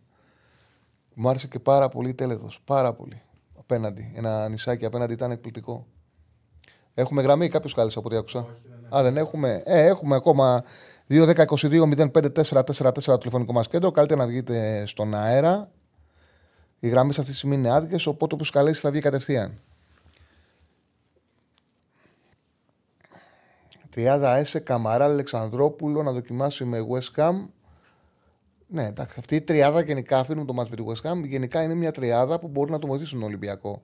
Να του δώσει πίεση στο μεσομπλοκ κλεψίματα, να αποκτήσει την ελευθερία που χρειάζεται ο Αλεξανδρόπουλος, ακόμα και ο Έσε να παίξει πιο ψηλά. Ή ο Καμαρά, ένα, δύο από τους τρεις θα παίζουν πιο ψηλά και ο άλλος να μείνει σε C6. Δίνει μια ελευθερία στους τρεις παίκτες και να αξιοποιήσουν τα όπλα τους. Νομίζω ότι είναι μια τριάδα που κάποια στιγμή θα πρέπει να την ε, κοιτάξει, να τη δουλέψει ο Μαρτίνεθ. Τον κάνει, τον κάνει τον Ολυμπιακό πολύ πιο σκληρό. Δηλαδή αυτό που τις ακούω τις γραμμές, θα τις βγάλω 10 δευτερόλεπτα μόνο. Ε, δηλαδή αυτό που συνέβη την Κυριακή να δέχεται φάσεις πάρα πολλές και να πηγαίνει μπάλα εύκολα στην πλάτη των δύο κεντρικών χαφ με τους τρεις αυτούς που αναφέρεις δεν θα γίνεται. Δεν είναι εύκολο να γίνει. Και ο Ολυμπιακός στην Ευρώπη με τριάδα στο κέντρο, με καλές τριάδες στο κέντρο, είχε κάνει πολύ καλές πορείες. Περιμένω μέσα σεζόν, είναι μεγάλη σεζόν. Είμαι σίγουρος με σεζόν θα τη δούμε αυτή τη τριάδα. Είμαι σίγουρος. Χαίρετε. Καλησπέρα. Καλησπέρα, φίλε. Καλησπέρα. Έπεσε. Έλα, φίλε μου. Τι γίνεται, Τσάρλι, πώς είσαι; Μια χαρά, μια χαρά. Ε, για τη Manchester United θέλω λίγο να πεις. Συγγνώμη, δεν ξέρω αν μιλήσεις νωρίτερα, τώρα μπήκα. Δεν έχουμε μιλήσει, σ' ακούω. Δεν ήταν καλή ούτε με τη Σέλφρι που κέρδισε. Δεν ήταν καλή. Πώς το βλέπεις, θα περάσει τους ομίλους ή θα χάσει και από Κοπενχάγη. Κοίταξε να δεις. Θεωρώ ότι είναι καλό για τη United επειδή πιστεύω θα κερδίσει η Bayern τη Γαλατά σήμερα. Ναι. Παρότι η Γαλατά είναι καλή, η Bayern είναι, έχει κάνει μεταγραφές. Η Bayern είναι ομάδα, έχει συνοχή, έχει ωραία δημιουργία. Όσο έχω δει την Γαλατά, αμυντικά έχει θέματα και δεν είναι τόσο οργανωμένη στην άμυνά της. Έχει ταλέντο μπροστά. Και επειδή πιστεύω ότι η Bayern θα περάσει, το ότι θα ακούσουν ότι έχασαν οι Τούρκοι θα τους βοηθήσει την Κοπενχάγη να την πάρουν. Τώρα να σου πω την αλήθεια, το ποδόσφαιρο που παίζει η United είναι άθλιο. Καλά πράγματα δεν μπορείς να πεις για αυτή την ομάδα. Καλό είναι ότι μπήκε στην ομάδα Μακτόμινεϊ ένας χαφ που τουλάχιστον δίνει γκολ από τον άξονα. Αλλά OK. Okay. Περιμένω να πάρει μπρος ο Χόιλουντ. Δεν τον βοηθάει και η ομάδα γιατί είναι κλασικός φορ που δεν του δημιουργεί φάσεις. Τον έχω πάρει και στο φάνταση. Εκνευρίζομαι απίστευτα το ότι δεν έχει βάλει ακόμα γκολ και πάρα πολύ φοβάμαι ότι όταν θα αναγκαστώ να τον δώσω θα μου αρχίσει να τα βάζει. Δηλαδή δεν υπάρχει ελπίδα ξέρω εγώ, μέχρι το Δεκέμβριο να έχει βελτιωθεί αγωνιστικά. Μπας και σωθεί σεζόν. Κοίταξε, όταν παίζεις τόσο άσχημα, έχεις περιθώρια βελτίωσης. Η αλήθεια είναι ότι η εικόνα, η εικόνα να μπορούμε να πούμε να δούμε κάτι γιατί για να μιλήσεις για βελτίωση πρέπει να βλέπεις κάτι και να πεις ότι αυτό μπορεί να εξελιχθεί. Δεν υπάρχει μια τέτοια εικόνα. Δεν, δεν, δεν ξέρω αν εσύ έχεις που είναι και η ομάδα σου κάτι και να σου άρεσε και να πεις ότι μπορώ να χτίσω πάνω σε αυτό. Είχε μια εύκολο, ένα εύκολο αγώνα με Chelsea United. Περιμέναμε όλοι ότι μετά από την νίκη που έκανε με ανατροπή ότι θα τον κερδίσει. Τον κέρδισε, αλλά μπάλα δεν έπαιξε. Δηλαδή. Έπεσε. έπεσε. Κρίμα. Αν θέλει να ξαναπάρει. Μπάλα δεν έπαιξε. Δηλαδή δεν έχουμε ρε παιδί μου πράγματα να μας κάνουν να πούμε ότι ναι μπορεί να βαστείς εκεί και πάνω εκεί να χτίσεις. Έπαιξε μαζί ο Μακτόμινε με τον Άμπραμπατ εντάξει, δεν υπήρχε κυκλοφορία. Δηλαδή, εγώ δεν βλέπω κάτι στο United το οποίο να, με, να το παρακολουθείς και να λες ότι ναι, αυτό είναι σύγχρονο. Με, με αυτόν τον τρόπο θα μπορεί να κάνει πολλές επιθέσεις. Θα μπορεί να έχει ταχύτητα στην ανάπτυξη. Θα μπορεί να κάνει αυτό που έκανε η Arsenal. Το λέω συνέχεια και το είδαμε και με τη Chelsea. Με τη Chelsea έκανε ένα πολύ μεγάλο λάθος κατά την άποψή μου. Φάνηκε στο γήπεδο ο Αρτέτα. Δεν είχε κανένα λόγο να χρησιμοποιήσει δίπλα στον ε, Ράι, τον, ε, ε, τον ε, Ζωζίνιο. Δεν είχε κανένα λόγο να πάει να βάλει εξάρι δίπλα στον Ντεγκλάν Ράι. Κανένα λόγο. Κράτησε με αυτόν τον τρόπο την ομάδα πιο χαμηλά. Εν τω μεταξύ, ο συγκεκριμένος ποδοσφαιριστής τον ξέρουν, γνωρίζουν ότι παίζει το ποδόσφαιρο σε ψηλό επίπεδο όπως παίζει ο Πέλες στην Ελλάδα. Δηλαδή να κατεβαίνει από τα στόπερ, να ζητάει την μπάλα, να παίρνει την μπάλα πάνω του και είναι εύκολο να τον πρεσάρουν και με αυτόν τον τρόπο τους απομονώσανε τον άξονα. Και μέχρι να βγει, που βγήκε στο 60, 60 κάτι, η Chelsea είχε τον απόλυτο έλεγχο, τους μπλόκαρε στο κέντρο και το παιχνίδι το διαχειριζόταν πάρα πολύ εύκολα. Με το που βγήκε και πήγε η Arsenal στο γνωστό της παιχνίδι, με ένα εξάρι και όλοι οι άλλοι να πατάνε περιοχή και να παίρνουν την μπάλα και να ανεβαίνουν να, και να αξιοποιούν και τα άκρα και να βγάζουν συνεργασίες και να είναι γρήγοροι και να μην μπλοκάρονται τόσο πολύ σε 6 ε, αν είχε άλλα πέντε λεπτά, σοφαρίσαν και αν είχε άλλα πέντε λεπτά, το γίναγαν το παιχνίδι. Ε, δεν υπάρχει κάτι ανάλογο στη United να το βλέπεις και να μπορείς να πεις ότι αυτή η ομάδα μπορεί να, συνε, να, συν, να βγάζει επιθέσεις σε διάρκεια και, και επιθετικότητα σύγχρονη. Δεν υπάρχει. Λοιπόν, έχουμε γραμμές; Πάμε, πάμε στο φιλό. Χαίρετε. Ναι, καλησπέρα. Καλησπέρα. Ε, Μιχάλης λέγομαι, ακούγομαι Τσάρλι. Ναι, καθαρά. Ναι, ναι. Είμαι αυτός που έγραψα το μήνυμα για τριάδα Έσε Καμαρά Αλεξανδρόπουλο. Έλα, φίλε. Ε, εντάξει, σ' άκουσα που το ανέλησες λίγο γιατί είχα στο μυαλό μου μήπως έχει πάθει καμιά αιμονή με αυτό το 4-2-2-2 ο, ο προπονητής. Γιατί βλέπω στα δύσκολα μάτια, δηλαδή προχθές, ε, συγκυριακά δεν χάναμε 2-0 στο ημίχρονο. Δηλαδή βγήκε δύο-τρεις φορές στη το Παναθηναϊκός. Ο Τζούρις της έκανε όργια. Έβγαινε σε χώρους πίσω από τα δύο οχτάρια. Δηλαδή κατεβήκαμε δύο οχτάρια. Φορτούνι Ποντένσε και μπροστά μας Σούρα Ελκαμπή πολύ επιθετικά. Και γενικά βλέπω να είναι πολύ ανοιχτή η ομάδα πίσω. Δηλαδή να έχουν τα στόπερ που τους έχουμε κατηγορήσει και πάρα πολύ. Ε, πολύ δύσκολη δουλειά να κάνουμε αυτό το σύστημα. Δηλαδή σε μια φάση να μην πάνε επιθετικά. Ε, το ίδιο και τα χάφτα κεντρικά. Μια φάση να χάσουν, μια κόντρα να χάσουν. Ε, βλέπω βγαίνουν 4 με 2, 4 με 3. Βέβαια έχει καλή φυσική κατάσταση η ομάδα και είναι πολύ καλή στο transition, αλλά μου φαίνεται πολύ ανοιχτή. Δηλαδή βλέπω το παιχνίδι και αγχώνομαι ότι θα φάμε κόντρα. Δηλαδή μπορεί να ναι. βάλουμε γκολ, να αλλά αν δεν το βάλουμε να βγουν 4 με 2. Να έχουν ανέβει τα back πάνω, ε, δεν ξέρω, μου φαίνεται πολύ επιθετικό αυτό το σύστημα για παιχνίδια που θα τα παίξεις στα ίδια μέτρα με τους αντιπάλους. Δεν σου φαίνεται, είναι. Δηλαδή, στην πράξη είναι μια τακτική που ελευθερώνει τέσσερις παίκτες. Είναι μια τακτική που οι ακραίοι ποδοσφαιριστές παίζουν πάρα πολύ επιθετικά, που ουσιαστικά οι back υποχρεώνονται να παίξουν ένας με ένας με τους εξτρέμ και αν η αντίπαλο μπορεί να σου ανεβάζει και το back, δημιουργεί σίγουρα υπεραριθμία και από τις δύο πλευρές. Είναι μια τακτική που σου βγάζει δημιουργία, αλλά είναι ανωτερότητας. Και εγώ θεωρώ ότι με ομάδες που είναι υψηλού επίπεδου και είσαι ή στα ίσα ή μπορεί και λίγο κατώτερος, ναι. Χρειάζεσαι προσαρμογή. Γι' αυτό το έγραψα αυτό για τη West Ham, γιατί ο Έσε θα είναι διαθέσιμος από ό,τι ακούγεται. Ναι. Και είναι μια σκέψη να παίξει με ένα εξάρι τον Έσε, δύο εσωτερικά χαφ δεξιά Καμαρά, αριστερά Αλεξανδρόπουλο, ας πούμε, το ανάποδο. Γιατί νομίζω ότι από τα πολλά μάτς που έπαιξε στην αρχή στο Καραϊσκάκι με μικρότερους αντιπάλους σε δυναμικότητα ενώ σε ποιότητα και έκανε συνεχόμενες εθνικέ, ίσως και να ξεγελάσει. Αλλά αυτό που λες είναι ενθαρρυντικό ότι δοκιμάζει συστήματα, ότι... γιατί δεν το ξέρω προηγουμένως τι έχει κάνει, ούτε στη Γρανάδα. Στη Γρανάδα, στη Γρανάδα είχε παίξει σχεδόν τα πάντα. Δεν ήταν ναι. ένα προπονητή όπου είχε μείνει. Ήταν το βασικό του σύστημα το 4-4-1-1. Αλλά είχε παίξει σχεδόν τα πάντα. Ναι. Αυτό ναι. γιατί... Και με τρεις ναι. συνάμυνα είχε παίξει και 4-3-3 είχε παίξει. Είχε παίξει πάρα πολλά συστήματα. Ή να βάζει 10 το φορτούνι και να παίξει με δύο εξτρέμ γιατί και ο φορτούνι στα άκρα νομίζω δεν ακολουθεί τον back της πλευράς του. Εγώ, άμα θες την άποψή μου, όταν είδα το Ρώσο του Ολυμπιακού, θεώρησε ότι είναι ένα ρόστερ που στα δύσκολα παιχνίδια έχει τριάδες που μπορούν να κουμπώσουν. Τέσσερα είναι τα χαφ, αλλά ακόμα και ο Ιμπόρα, δηλαδή ο Ιμπόρα είναι ένας χαφ. Ναι. Να παίξει λίγα μέτρα. Ναι, η, καλή τριάδα, ναι. η καλή τριάδα είναι αυτή που έγραψες. Ναι. Με Έσε, Αλεξανδρόπουλο, Καμαρά. Αυτή είναι η καλή τριάδα. Απλά θέλω να πω ότι και ο Ιμπόρα σε τριάδα μπορεί να κρυφτεί. Σαν εξάρι. Ναι. Σε δίδυμο δεν μπορεί να κρυφτεί. Δηλαδή, όταν είδα, όταν είδα τους τέσσερις χαφ και είδαμε και τον Έσο στο γήπεδο, θεώρησα ότι ο Ολυμπιακός στα παιχνίδια υψηλής δυσκολίας, σε αυτά τα παιχνίδια, θα πρέπει να θα μπορεί να παίζει και με τρίσο κέντρο. Και στα υπόλοιπα, ασφαλώς, ο Ολυμπιακός στο 85 με 90% των ε, χώριων αγώνων είναι κυρίαρχος, οπότε καλά κάνει και δοκιμάζει δικά συστήματα.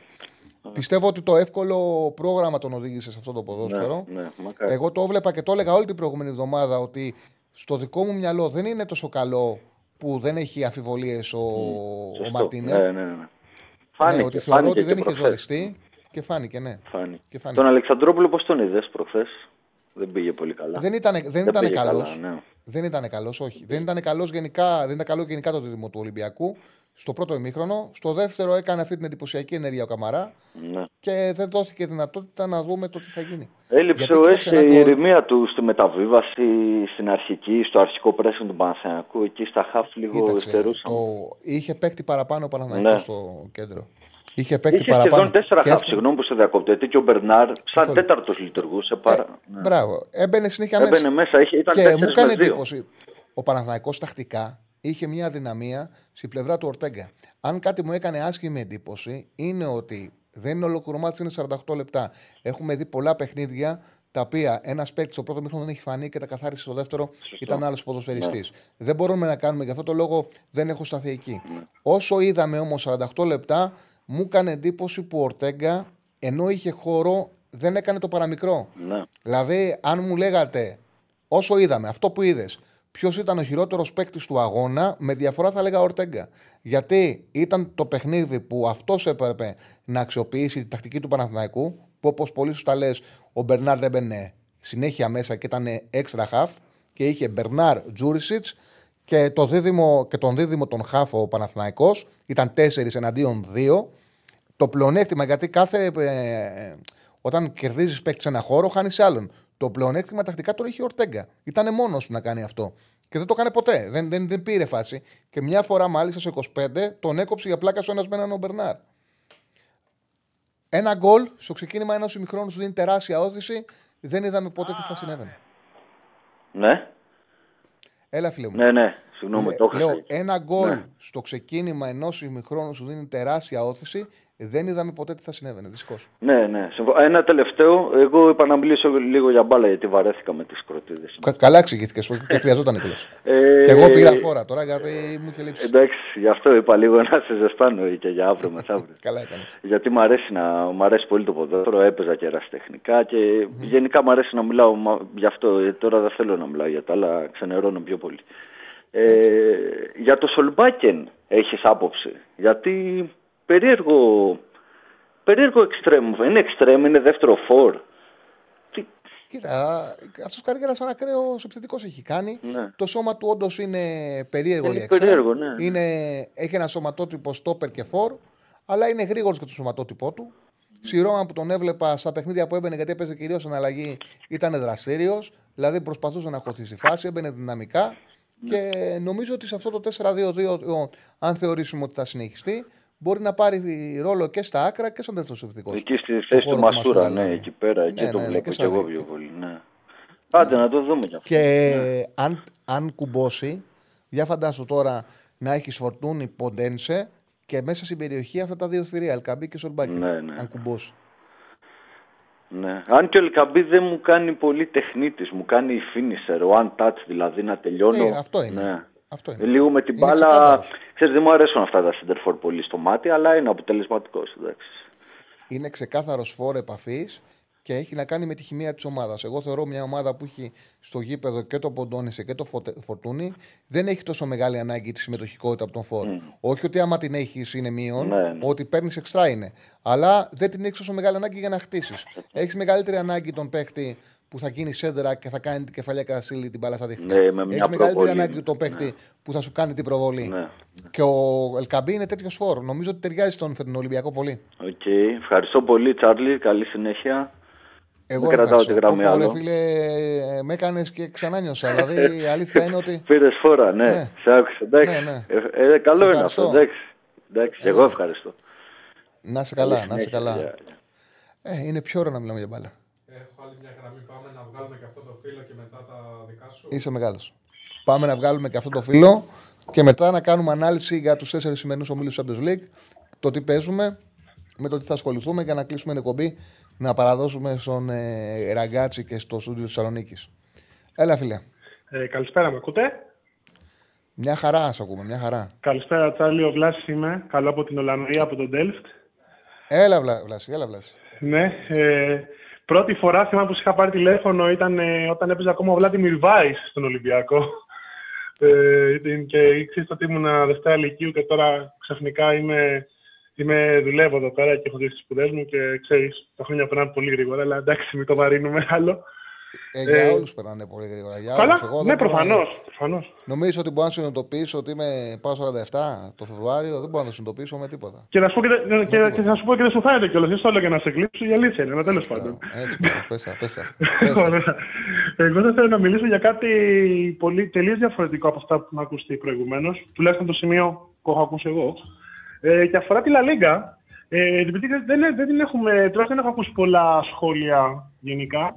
Ε, εγώ, να σου πω την αλήθεια, δεν έχω κάτι ομάδες πάνω από 24, μου αρέσουν πάρα πολύ όλες. Μία ομάδα που λατρεύω λίγο παραπάνω είναι η Μάλαγα. Αλλά από τότε από αυτήν την ομάδα της ελληνικής που έχει με τον Ίσκο, με τον Δημικέλη, ε, που έχει περάσει τον Παναθηναϊκό, που το είμαστε πολύ, πολύ καλά. Ε, θα ήθελα την άποψή σου για μια ιδέα με βάση αυτά που έχω δει φέτος και αφορά το γεγονός ότι θεωρώ ότι η Ατλέτικο φέτος πιστεύω ότι μπορεί να σπάσει αυτόν τον δικοματισμό, ας πούμε, της Ρεάλ και της Μπαρσελόνα εφόσον έχουν μια ισοπαλία στο κλασικό που έρχεται. Εσύ τι, τι, τι νομίζεις; Καλά, και η ισοπαλία να μην έχουμε. Το πρωτάθλημα είναι πολύ μεγάλο. Η ναι. Ατλέτικο το δείχνει αυτό. Έχει ενδιαφέρον το Ισπανικό πρωτάθλημα φέτος. Έχει πολύ ενδιαφέρον γιατί και η Μπαρσελόνα που φέτος δεν έκανε, πέρσι δεν έκανε πολλές γκέλες, δείχνει ότι θα κάνει. Δηλαδή, ακόμα και τα μάτια που κερδίζει στο τα κερδίζει. Η Ατλέτικο έχει ξεκινήσει καλά. Επίσης παίρνει, παίρνει καλή χρονιά όπως φαίνεται από τον Κρισμάν. Θα πάρει καλή χρονιά. Και από τον Μωράτα. Έχει, έχει μπει ο Σαούλ ξανά στην εξίσωση. Δηλαδή δείχνει ότι μας θυμίζει τον παίχτη το οποίο γνωρίζαμε πριν πάει στη Τσέλση και μπερδευτεί. Ακριβώς. Πιστεύω ότι και ο, ο, και ο Ντεπόλ το λίγο που αρχίζει και παίζει δείχνει ότι θα έχει καλύτερη χρονιά ε, φέτος από πέρσι γιατί δεν έχει ναι. δείξει πάρα στον Ατλετικό. Δηλαδή η εικόνα του στα τελευταία του μάτς ήταν λίγο Γενικά, α, και επιτέλους ε, είναι σημαντικό αυτό, έχει και καλή και φόρμα ο Μπλακ, ο οποίος περσινή του χρονιά ήταν απογοητευτική.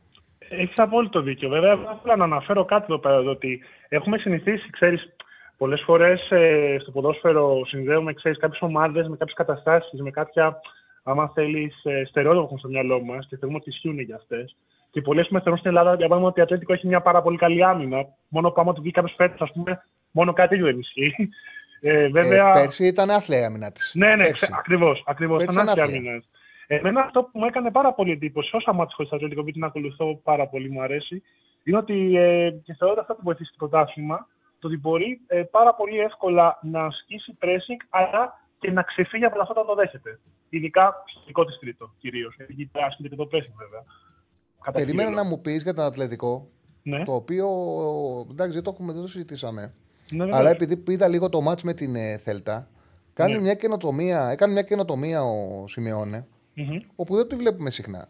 Ναι. Κατέβασε τριάδα στόπερ χωρίς στόπερ. Δηλαδή παίζει. πάρα πολύ. Ναι. Ε, ναι, παίζει από ναι. πέρσι με το Βίτσελ στο, στο κέντρο της άμυνας και γίνεται ο πρώτος δημιουργός του. Δηλαδή ουσιαστικά είναι ένας playmaker στο κέντρο της άμυνας. Θυμίζει λίγο τα βίντεο Λουί, θα μπορούσε να πεις σε αυτό που θέλει να φτιάξει ο Σιμεώνε. Δηλαδή ότι ήταν κανονικά ο Νταβίτ Λουί ήταν ένας αμυντικός κεντρικός μέσος εγκλωβισμένος σε σώμα αμυντικού. Μπορεί κάποιος ναι, να πει απλά, Απλά αυτός ήταν πιο δυναμικός ο Ντάβιτ Λουίζ. Ο, ναι. ο Βίτσελ είναι πιο, πιο δημιουργός. Ναι. Και δίπλα του έπαιξε ο Ασπιλικουέτα με τον Ερμόζο. Ναι. Στην πράξη έβλεπες τρεις παίκτες που δεν υπήρχε center back. Και παίρνει σε δύναμη και παίρνει σε δύναμη από την τριάδα του άξονα που εκεί ήταν ο Μπάριος που είναι σκύλος, ναι, ο Κόκκε και ο, και ο Σαούλ. Και, ναι. αυτές οι δύο τριάδες και ήταν περίεργο, ξέρεις, δεν. Ναι. Είναι κάπως ασυνήθιστο σαν ποδόσφαιρο και δεν ξέρω αν ε, θα είναι κάτι το οποίο θα το κρατήσει.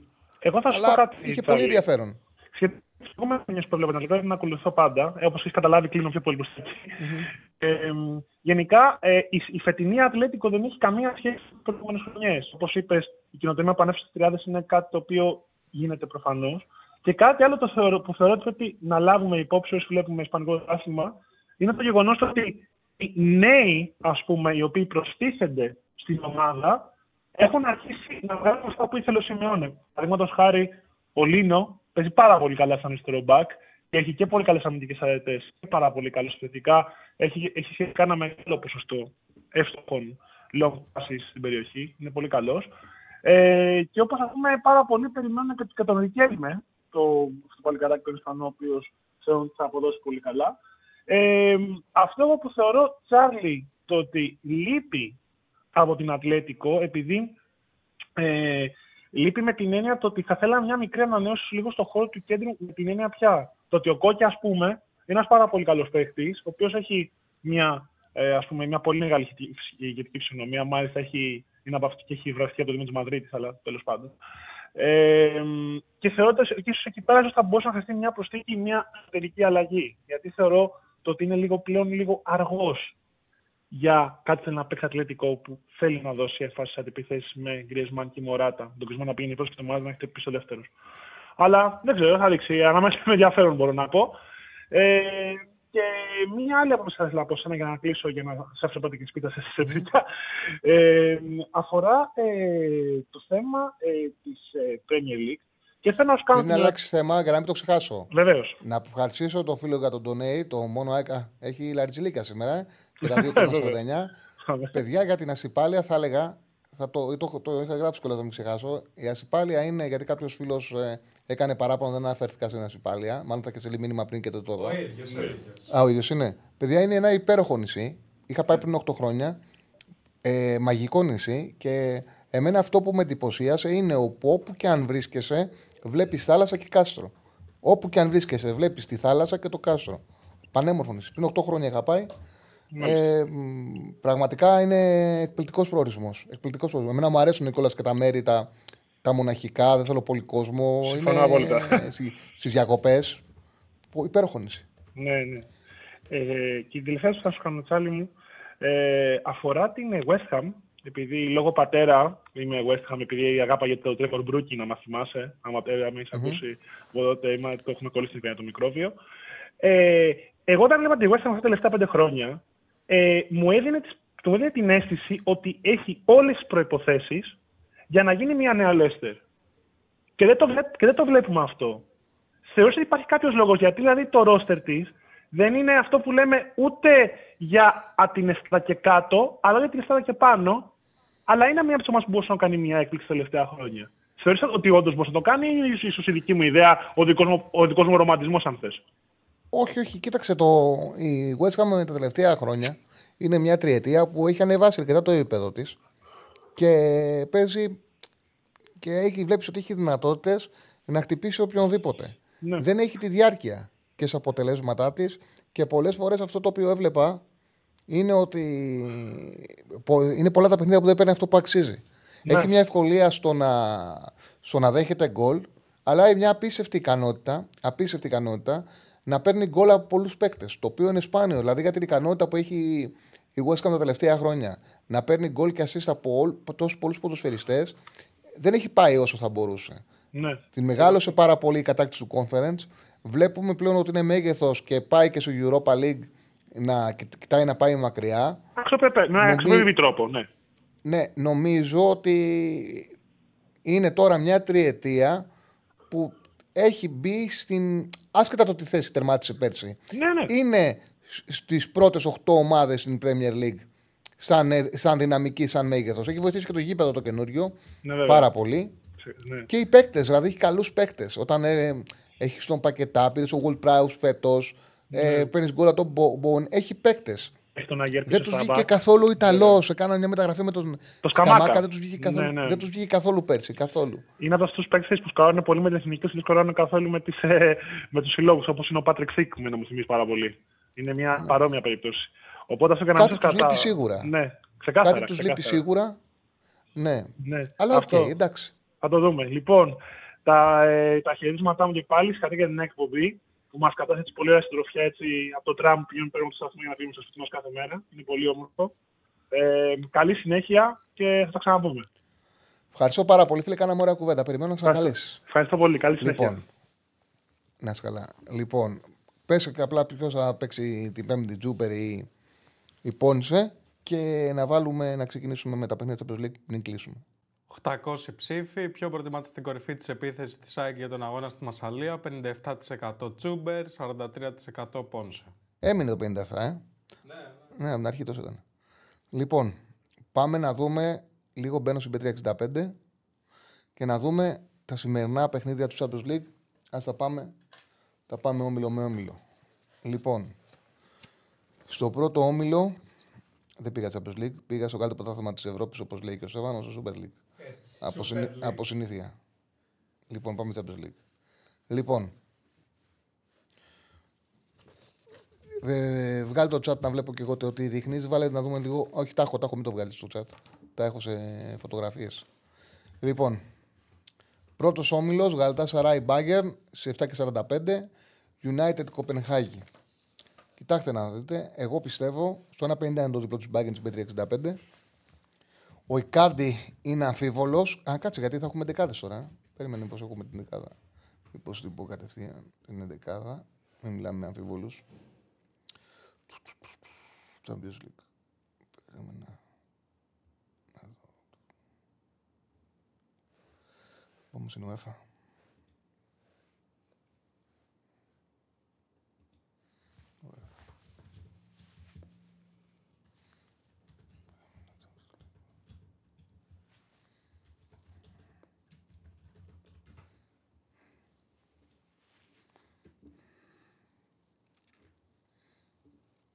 Μισό λεπτό. Πούντι. Στο λέει της News, γιατί εγώ τη βλέπω αλλού την 11 του, του Champions League και δεν την έχουν ανεβάσει. Τώρα μπήκα στο site του ΕΦ. Λογικά εδώ θα την βρω. Εγώ είμαι στο site των Μπεταράδων. Α, την έχουν βάλει τα παιδιά; Την έχουν βάλει τα παιδιά. Ωραία, είσαι μεγάλος. Για πες, ναι. Παίζει ο Ικάρντι, αυτό θέλω να δω. Αν παίζει ο Ικάρντι θέλω να δω. Η Ικάρντι παίζει και ε, σε παρένθεση έχει και τον Γιλμάζ. Όχι, ρε, την δεκάδα την. Όχι, την. Ναι, ναι, περίμενα. Δεν την έχουν βάλει. Κάτσε θα το δούμε στο τέτοιο. Να, τη βρήκα, τη βρήκα. Γαλατά Σαράι, Μπάγκεν.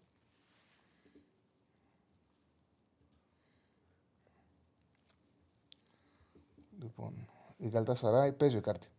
Λοιπόν, βασικός όσον ξεκίνησε η εντεκάδα τους είναι ο Μουσλέρα, Σάντσες ε, Μπαρδάκλη στο κέντρο της άμυνας, ο ο, ο Κασμικάν αριστερά, ο Μπόι δεξιά, ο Τορέρα με τον Αχάνα, ε, Ακρίτσογλου, ο Κερέμ, ο Τετέ με τον Ζαχά και τον Ικάρντι στην κορφή της επίθεσης. Για την Bayern, ο Ολράιχ, Ντελίχτ με Κιμ ξανά στο αμυντικό δίδυμο. Τους έβαλε και την μαζί και το προηγούμενο Σάββατο. Μαζράουι με Ντέιβι στα δύο άκρα, τον βάλαν το Μαζράουι. Λάμερ με Κίμιχ, δίδυμο στον άξονα. Μουσιάλα, Κομάν, Σανέ και Χάρι Κέιν στην επίθεση. Εντάξει, πιστεύω ότι η Bayern θα περάσει. Δεν θεωρώ ότι έχει καλή άμυνα η καλά Σαράι. Δέχεται πολλές φάσεις και με την United δέχτηκε και η Κοπενχάγη τους έκανε δύο γκολ. Εντάξει, τώρα αυτό που συνέβη στο Old Trafford συνέβη καθαρά επειδή ήταν χάλι μαύρο United. Όταν μιλάμε για χάλι μαύρο, χάλι μαύρο. Το διπλό είναι στο 1,50. Ιντερ Σάλτσμπουργκ.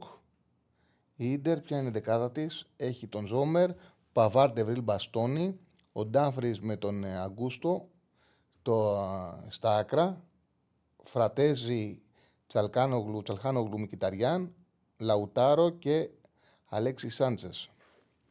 Το επιθετικό δίδυμο για τον Ινζάκη. Λοιπόν, πόσο δίνει ο άσος της ε, της Ίντερ; Είναι χαμηλά στο 1,25. Εντάξει, το και η Ίντερ ήταν πάρα πολύ καλή. Ε, στο 1-0 με την Πενφύκα. 3,80, 0,20 κάτι ήταν τα 6 goals. Τώρα από εκεί πέρα οι τιμές των Άσων είναι πάρα πολύ χαμηλές. Οι Αυστριακοί σκοράρουν. Εγώ δεν νομίζω ότι αξίζει να ποντάρουμε κάτι και με, ασιατικό, και με, και με over 1,5 να το πάει κάποιος 1,50 είναι χαμηλές οι αποδόσεις. Δεν νομίζω ότι αξίζει το ρίσκο να ασχοληθούμε με κάτι σε αυτό το παιχνίδι. Ε, από αυτό το νόμιλο, εγώ το, το 1,50 στο διπλό της Μπάγκερ έχω πάρει. Πάμε στο δεύτερο όμιλο. 4 βαθμούς η Λάντς, 3 η Arsenal, 2 η Σεβίλη, 1 ένα η Eindhoven. Πολύ μεγάλα και τα δύο παιχνίδια. Λάντ Eindhoven και το Σεβίλη Arsenal. Και τα δύο μάτς ξεκινώντας στο μυαλό μας το έχουμε για goal goal. Αυτό λέει η λογική. Εγώ αγόρασα τον goal goal στο Σεβίλη Arsenal γιατί πιστεύω ότι με τον άλλον κάνανε μια καλή επιλογή. Θεωρώ προπονητής είναι Σεβίλη. Είναι ε, φιλόδοξο, ελπιδοφόρος, έχει πάρα πολύ καλό όνομα στην, ε, στην άλλη άκρη του Ατλαντικού. Μπορεί να μην κατάφερε την Ουρουγουάη να την πάει στους 16 του Μουντιάλ.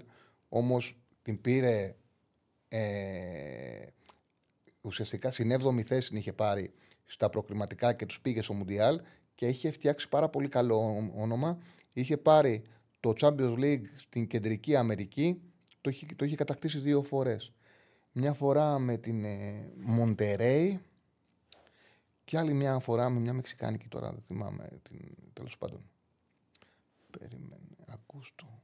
Τέλος πάντων. Το είχε πάρει πάντως δύο φορές το... Θα το πω, κάτσε να σου πω και με πιάνει η δεύτερη φορά. Μου τη βαράει να ξεχνάω πράγματα. Λοιπόν, τη δεύτερη φορά, την πρώτη φορά ήταν με, τη Μοντε, με την Μοντερέη, τη δεύτερη φορά διαβάζει μια ώρα. Περιμένετε.